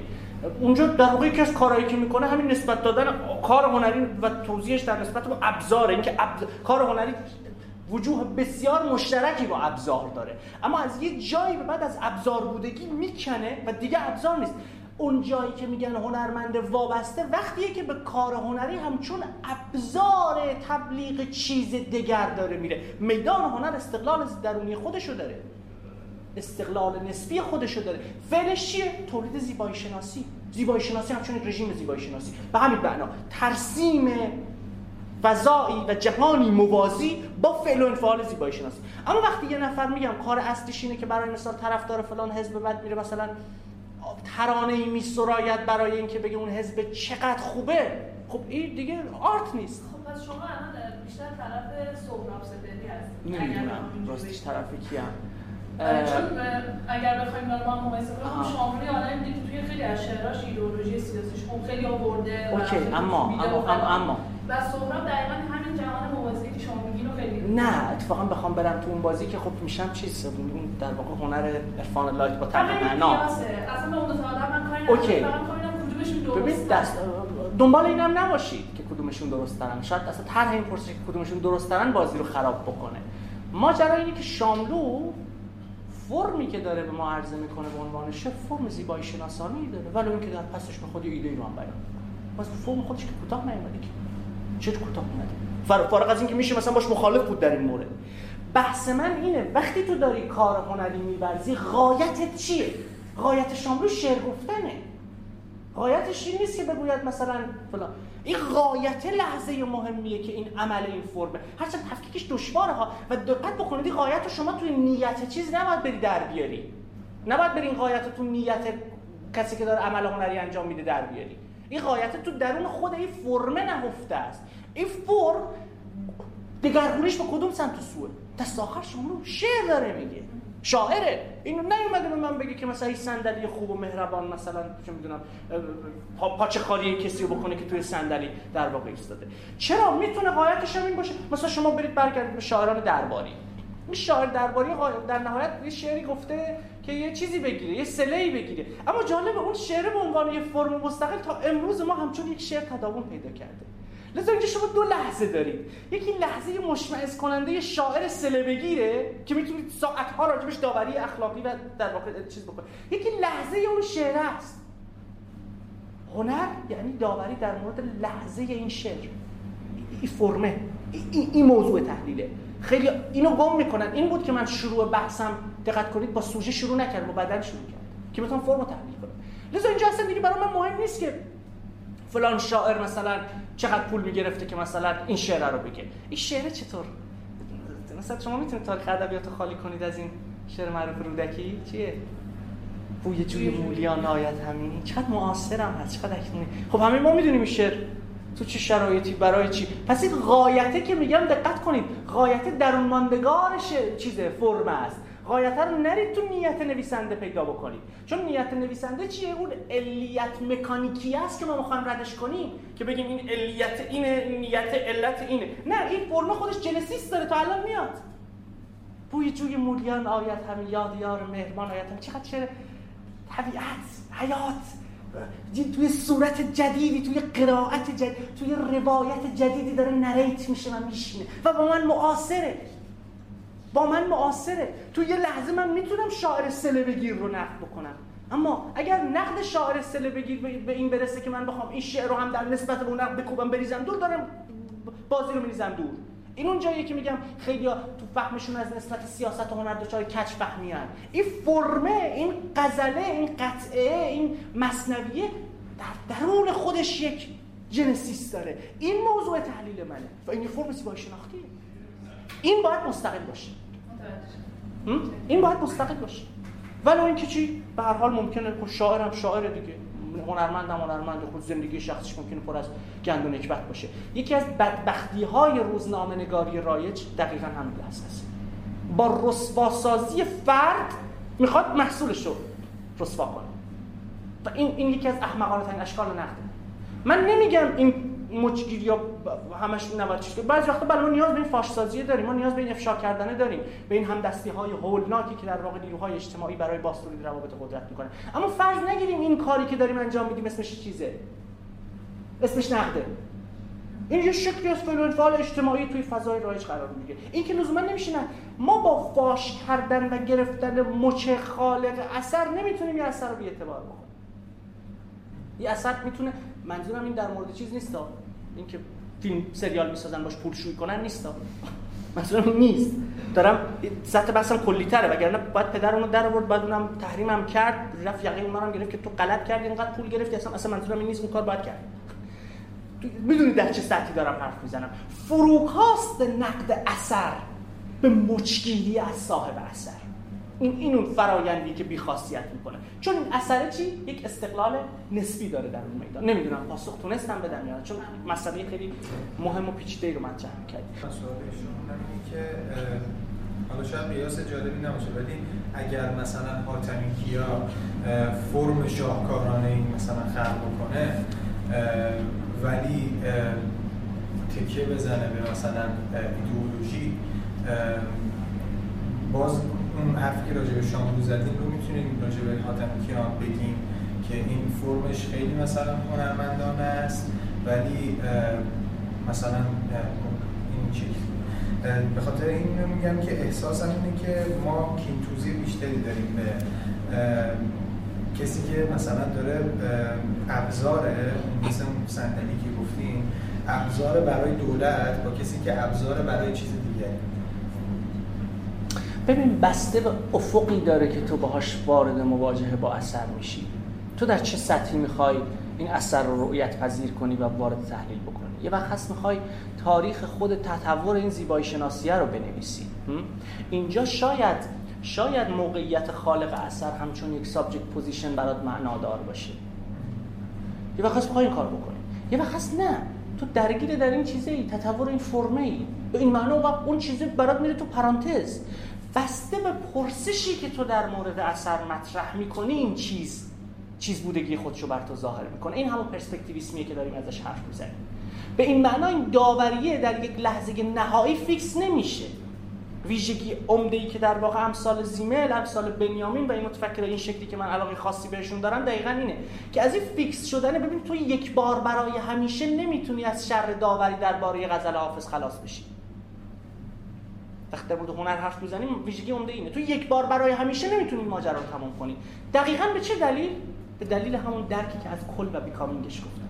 چون اثر دقیقاً در لحظه‌ای که تفسیر میشه کانکشن جدیدی برقرار میکنه و خود نسبت این اثر و نقد و تفسیری که با اثر ایجاد کرده یه چیز نوپدیدی رو پدید میاره.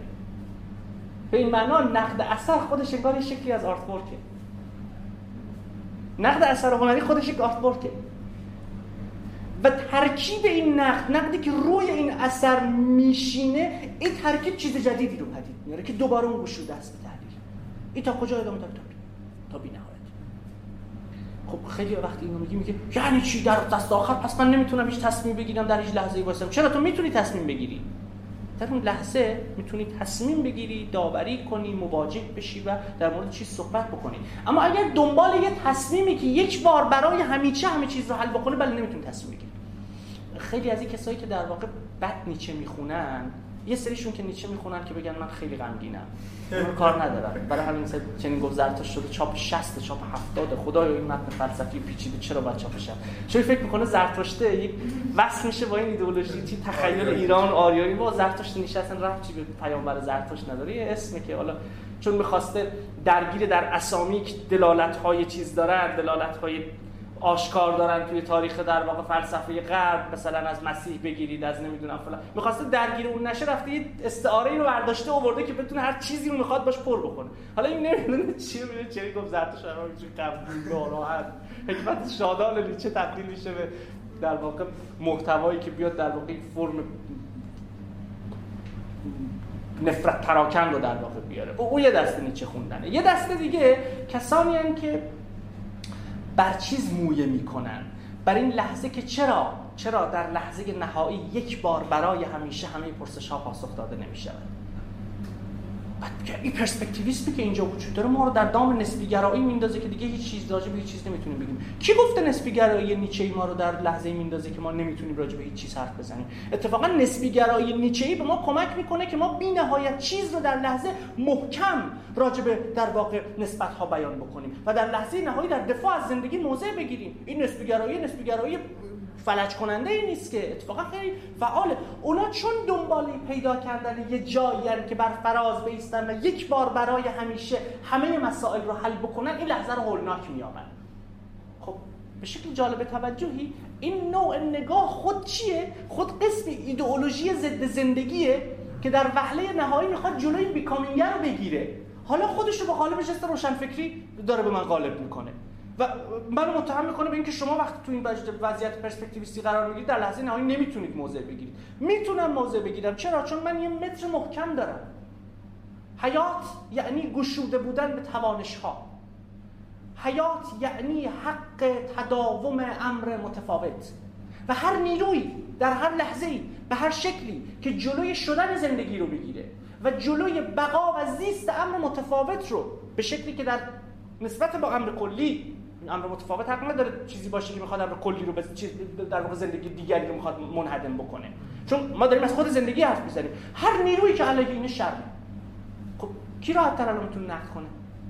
اینکه گستره نقد من که وسیع‌تر میشه، حالا از رگ و پی اون نیروهای زد زندگی که در اوریدی لایف من تو تک تک این خونه ها میلوله میشه ابژه نقد من، تا تبدیل شدن این نیروها به استیت، به نظام حقوقی، به ارتش، به نمیدونم ایدئولوژی، به اینا که من گستره نقدم که داره رادیکال‌تر میشه. که شما اگه دوست دارید یه جایی رو پیدا کنید بعد فکر کنید که تمام نقدها و موشکاتون رو باید بریزید اونجا، بعد از شر این خلاص بشه، تمام شد، یک بار برای همیشه معادله رو حل بکنید، شما دچار مشکلید.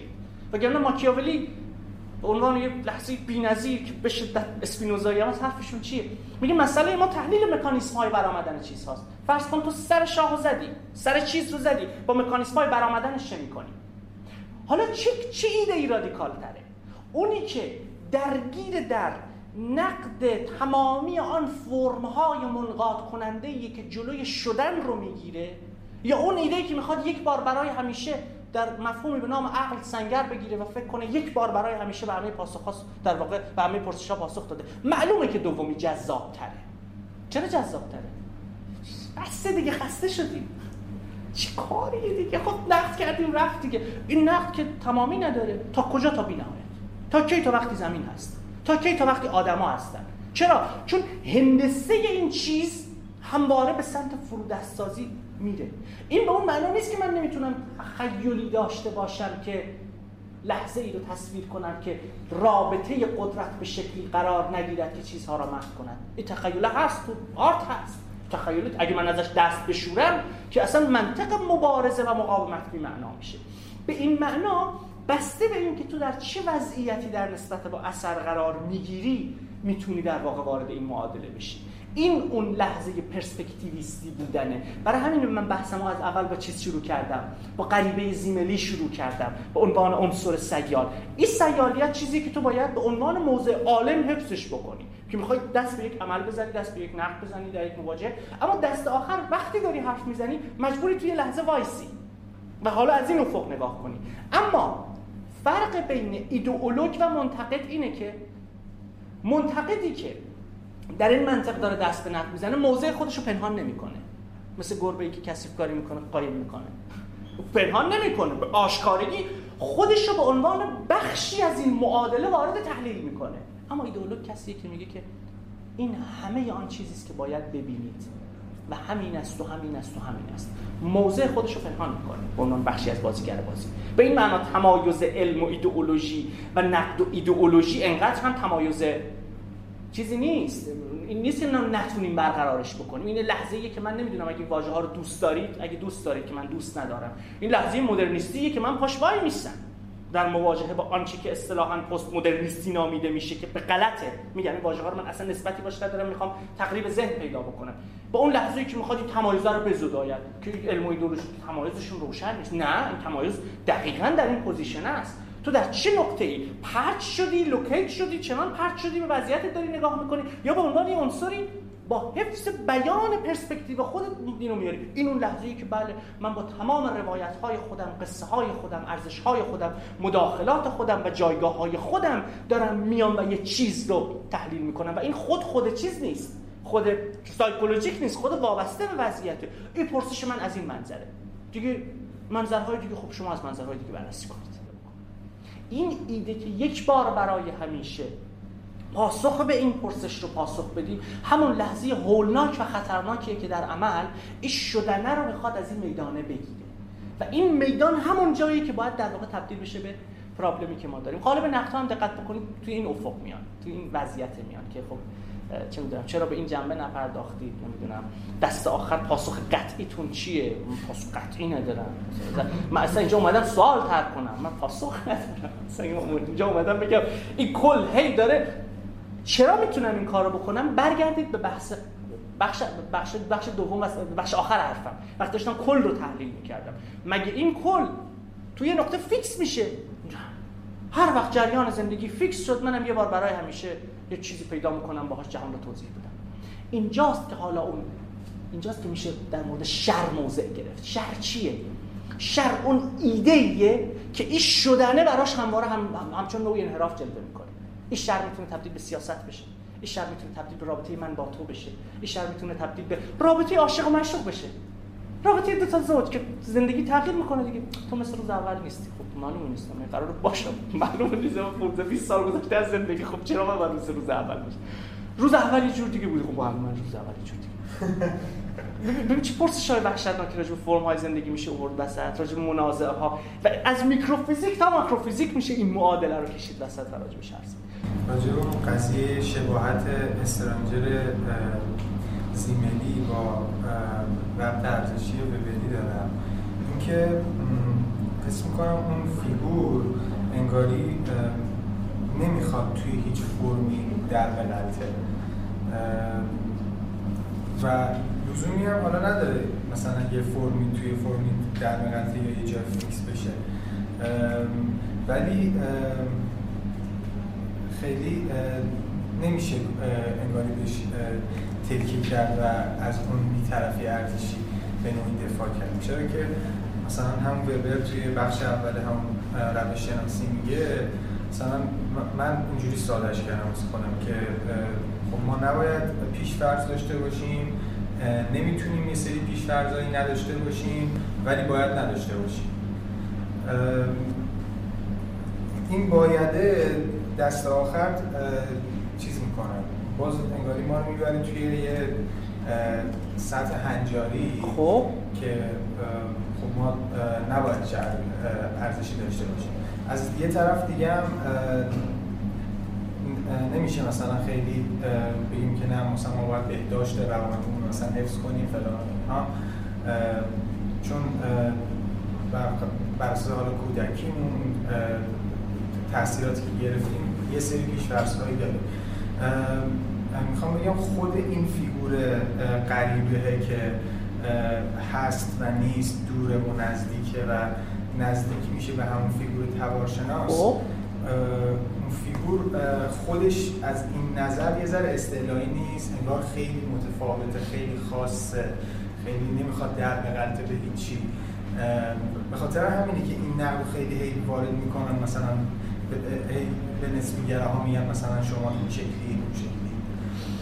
ببینید که خاص بودگی داره. بله خاص، اینکه خاصه که لزوما چیز براش نمیشه. شاید مثلا بتونم با این گزاره یه پاسخی به شما بدم.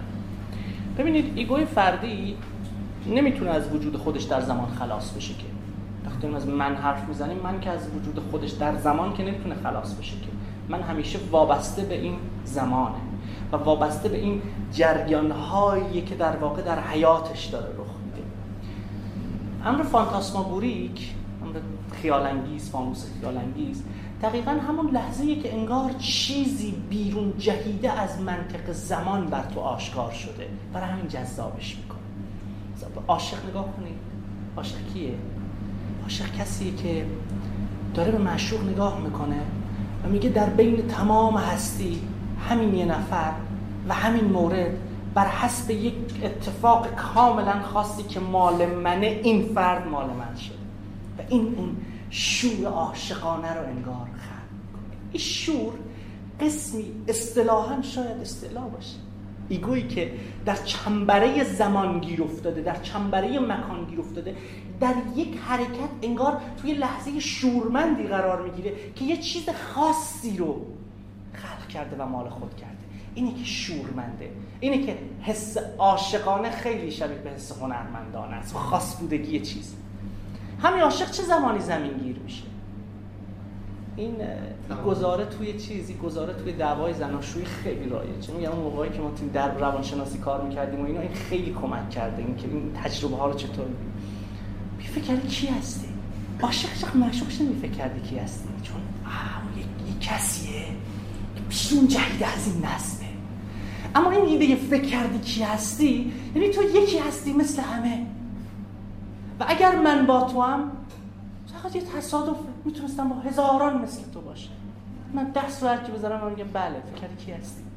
ببین بخوام بگم این امر پیش پا افتاده رو بیاریم بذاریمش بازی کنیم، این این چیز نیست. این بازی که من دارم انجام میدم صرفا بار کردن چیزی روی پدیده نیست، نشان دهنده یک اورینتیشن ذهنیه.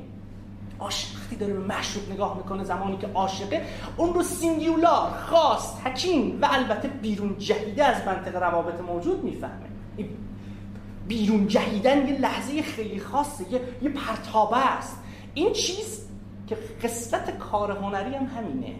خصلت چرا من زیمل بنیامین رو دوست دارم؟ چون این ویژگی رو، این لحظه رو تو تحلیل اجتماعی حفظ میکنن.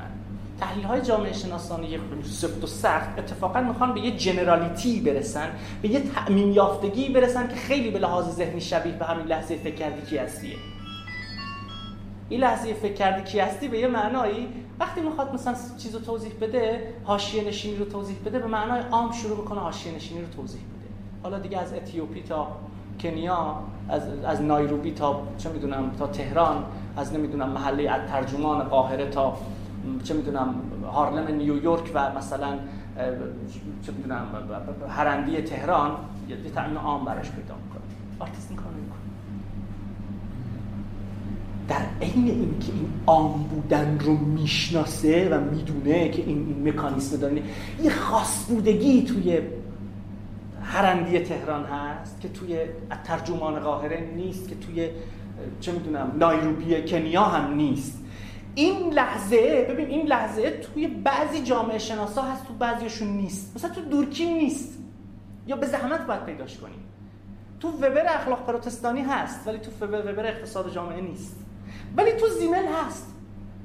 وقتی میخواد توضیح بده یه سینگیولاریتیه براش مهمه. این سینگیولاریتی همون لحظه‌ایه که چی انگار یک خصلت و یک خاص بودگی به چیز میده که هر اثر هنری واجب اونه.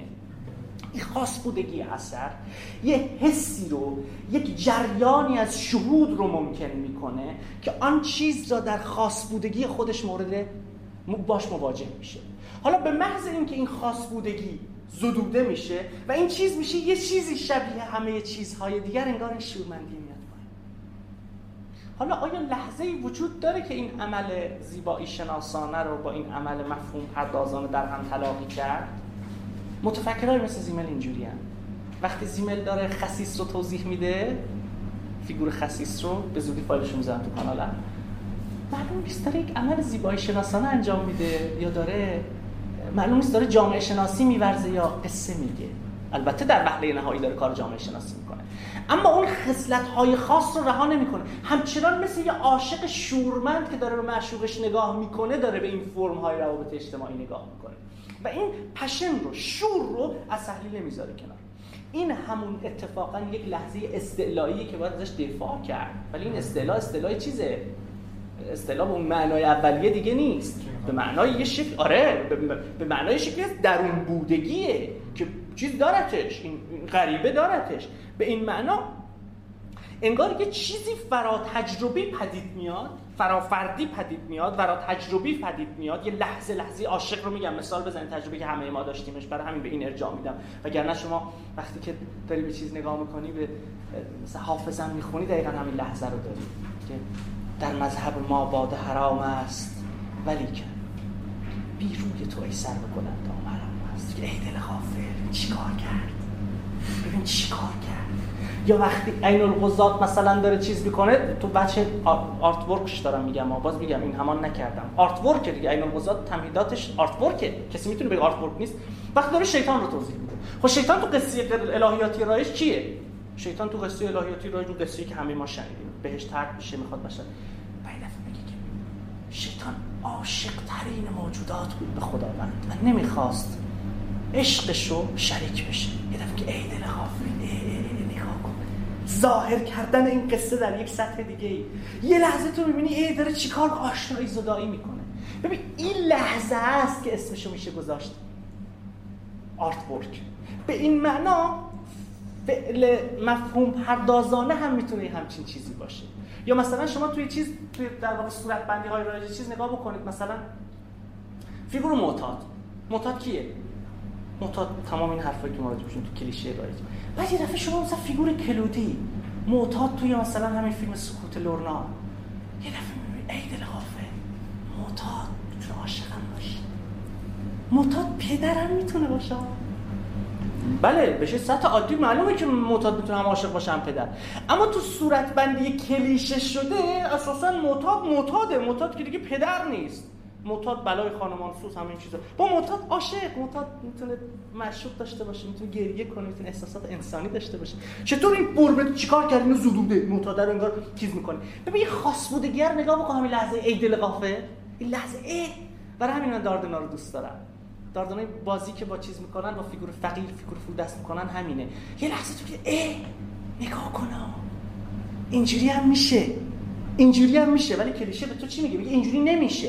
ببین این اون قسم بیرون جهیدن است که انگار ایگو وقتی تو این چنبره گیر افتاده، در یه لحظه انگار فراتر میره از این وضعیت. اما این فراتر رفتنه به معنای بیرون رفتن از وضعیت نیست. به تعبیر خود زیمل موقعیت بردز آیه، چشم, چشم پرنده است. پرنده از جایی دیگه انگار داره نگاه میکنه به چیزی که اه اه اه نگاه کنه، یه جور دیگه هم میشه. اما بیرون فضا نیست، بیرون مکان نیست. اگه داریم از این خاص بودگی حرف میزنیم، بله من با تمام وجود ازش دفاع میکنم. این بیرون بودگی به این معنا بیرون بودگیه که ما باید پاش وایسیم. اگه پای این وای نسیم که میریم تو کامون سنس یا ایدئولوژی. اساسا مرز این چیزی که من دارم ازش حرف میزنم با کامون سنس و ایدئولوژی دقیقاً تو هم بیرون بودگی است. این وضعیت آرتیست هم داره. آرتیست کیه؟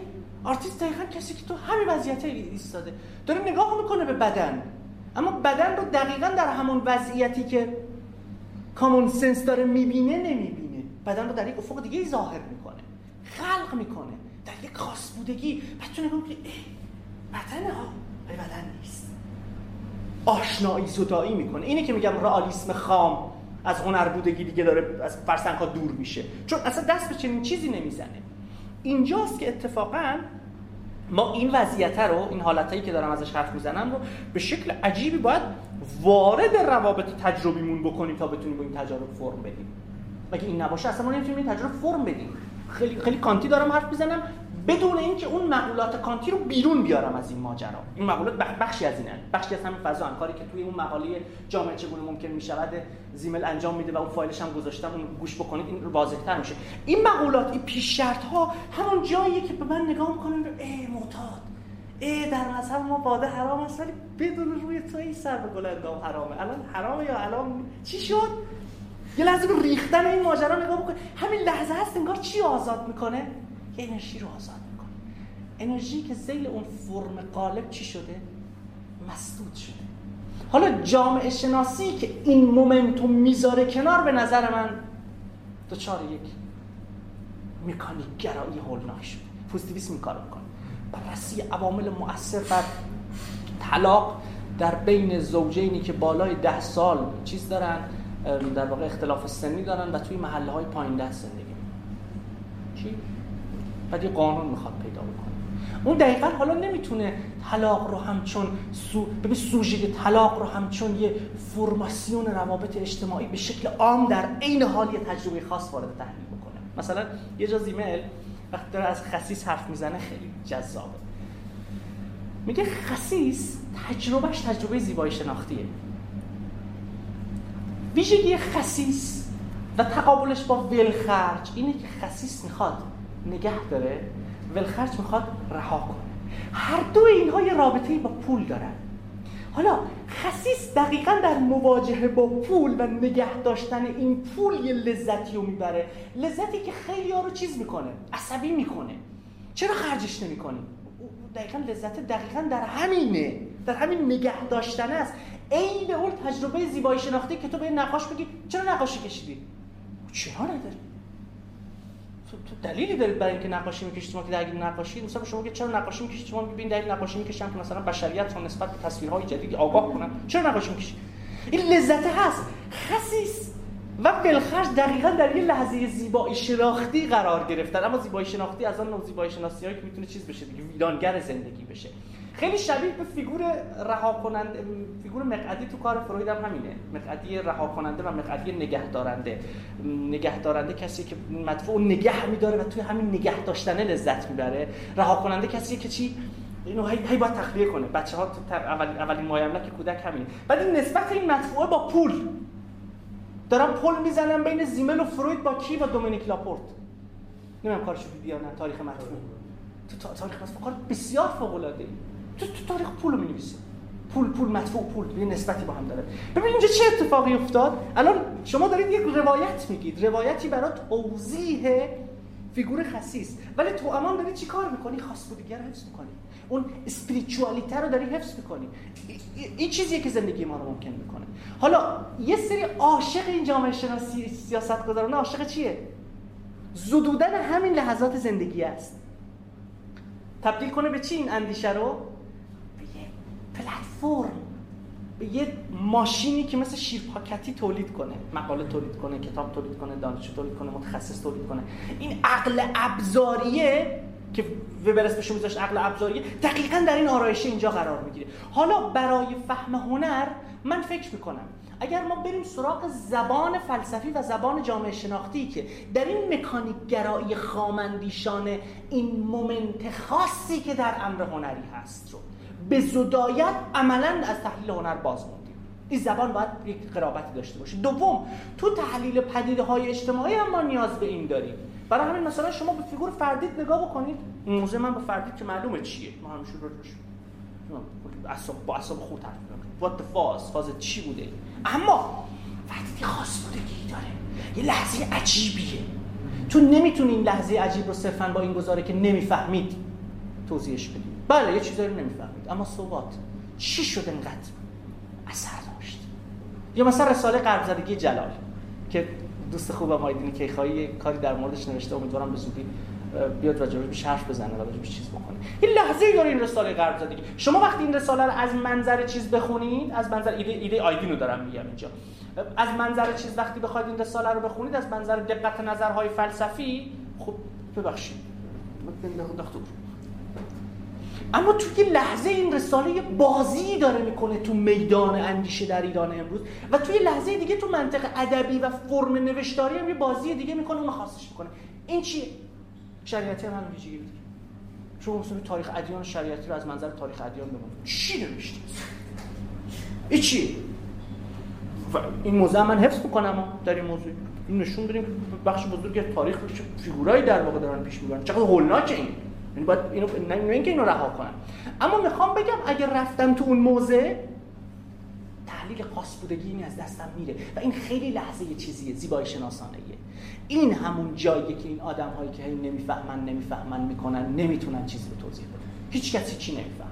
اون خره این مزخرف میگه این نمیفهمه، این داره چرت و پرت میگه، این داره دیدی دیگه فیگورای رایج فالش میخونه نمیدونم فلان میکنه. تو میخوای توضیح بدی این پدیده رو، باید بتونی بتونی پدیده رو در لحظه تعین خودش توضیح بدی دیگه. و این چیز در چیز بودگی خودش یه چیز داره، یه یه فواره‌ای از انرژی داره. این چیز چیه؟ اینجا جاییه که در واقع متفکران این تیپی، زیمل، بنیامین، لحظاتی از نوربرت الیاس، لحظاتی از وبر اخلاق پروتستانی، عرضم به خدمتتون که پاس فلسفیشون برگسون، نیچه، اسپینوزا، توی در جدیدها در واقع فوکو، دولوز، لحظاتی از در واقع دریدا، بدیو، این اینا اینا این مفکرای پس اینو عمیقاً حفظ میکنن.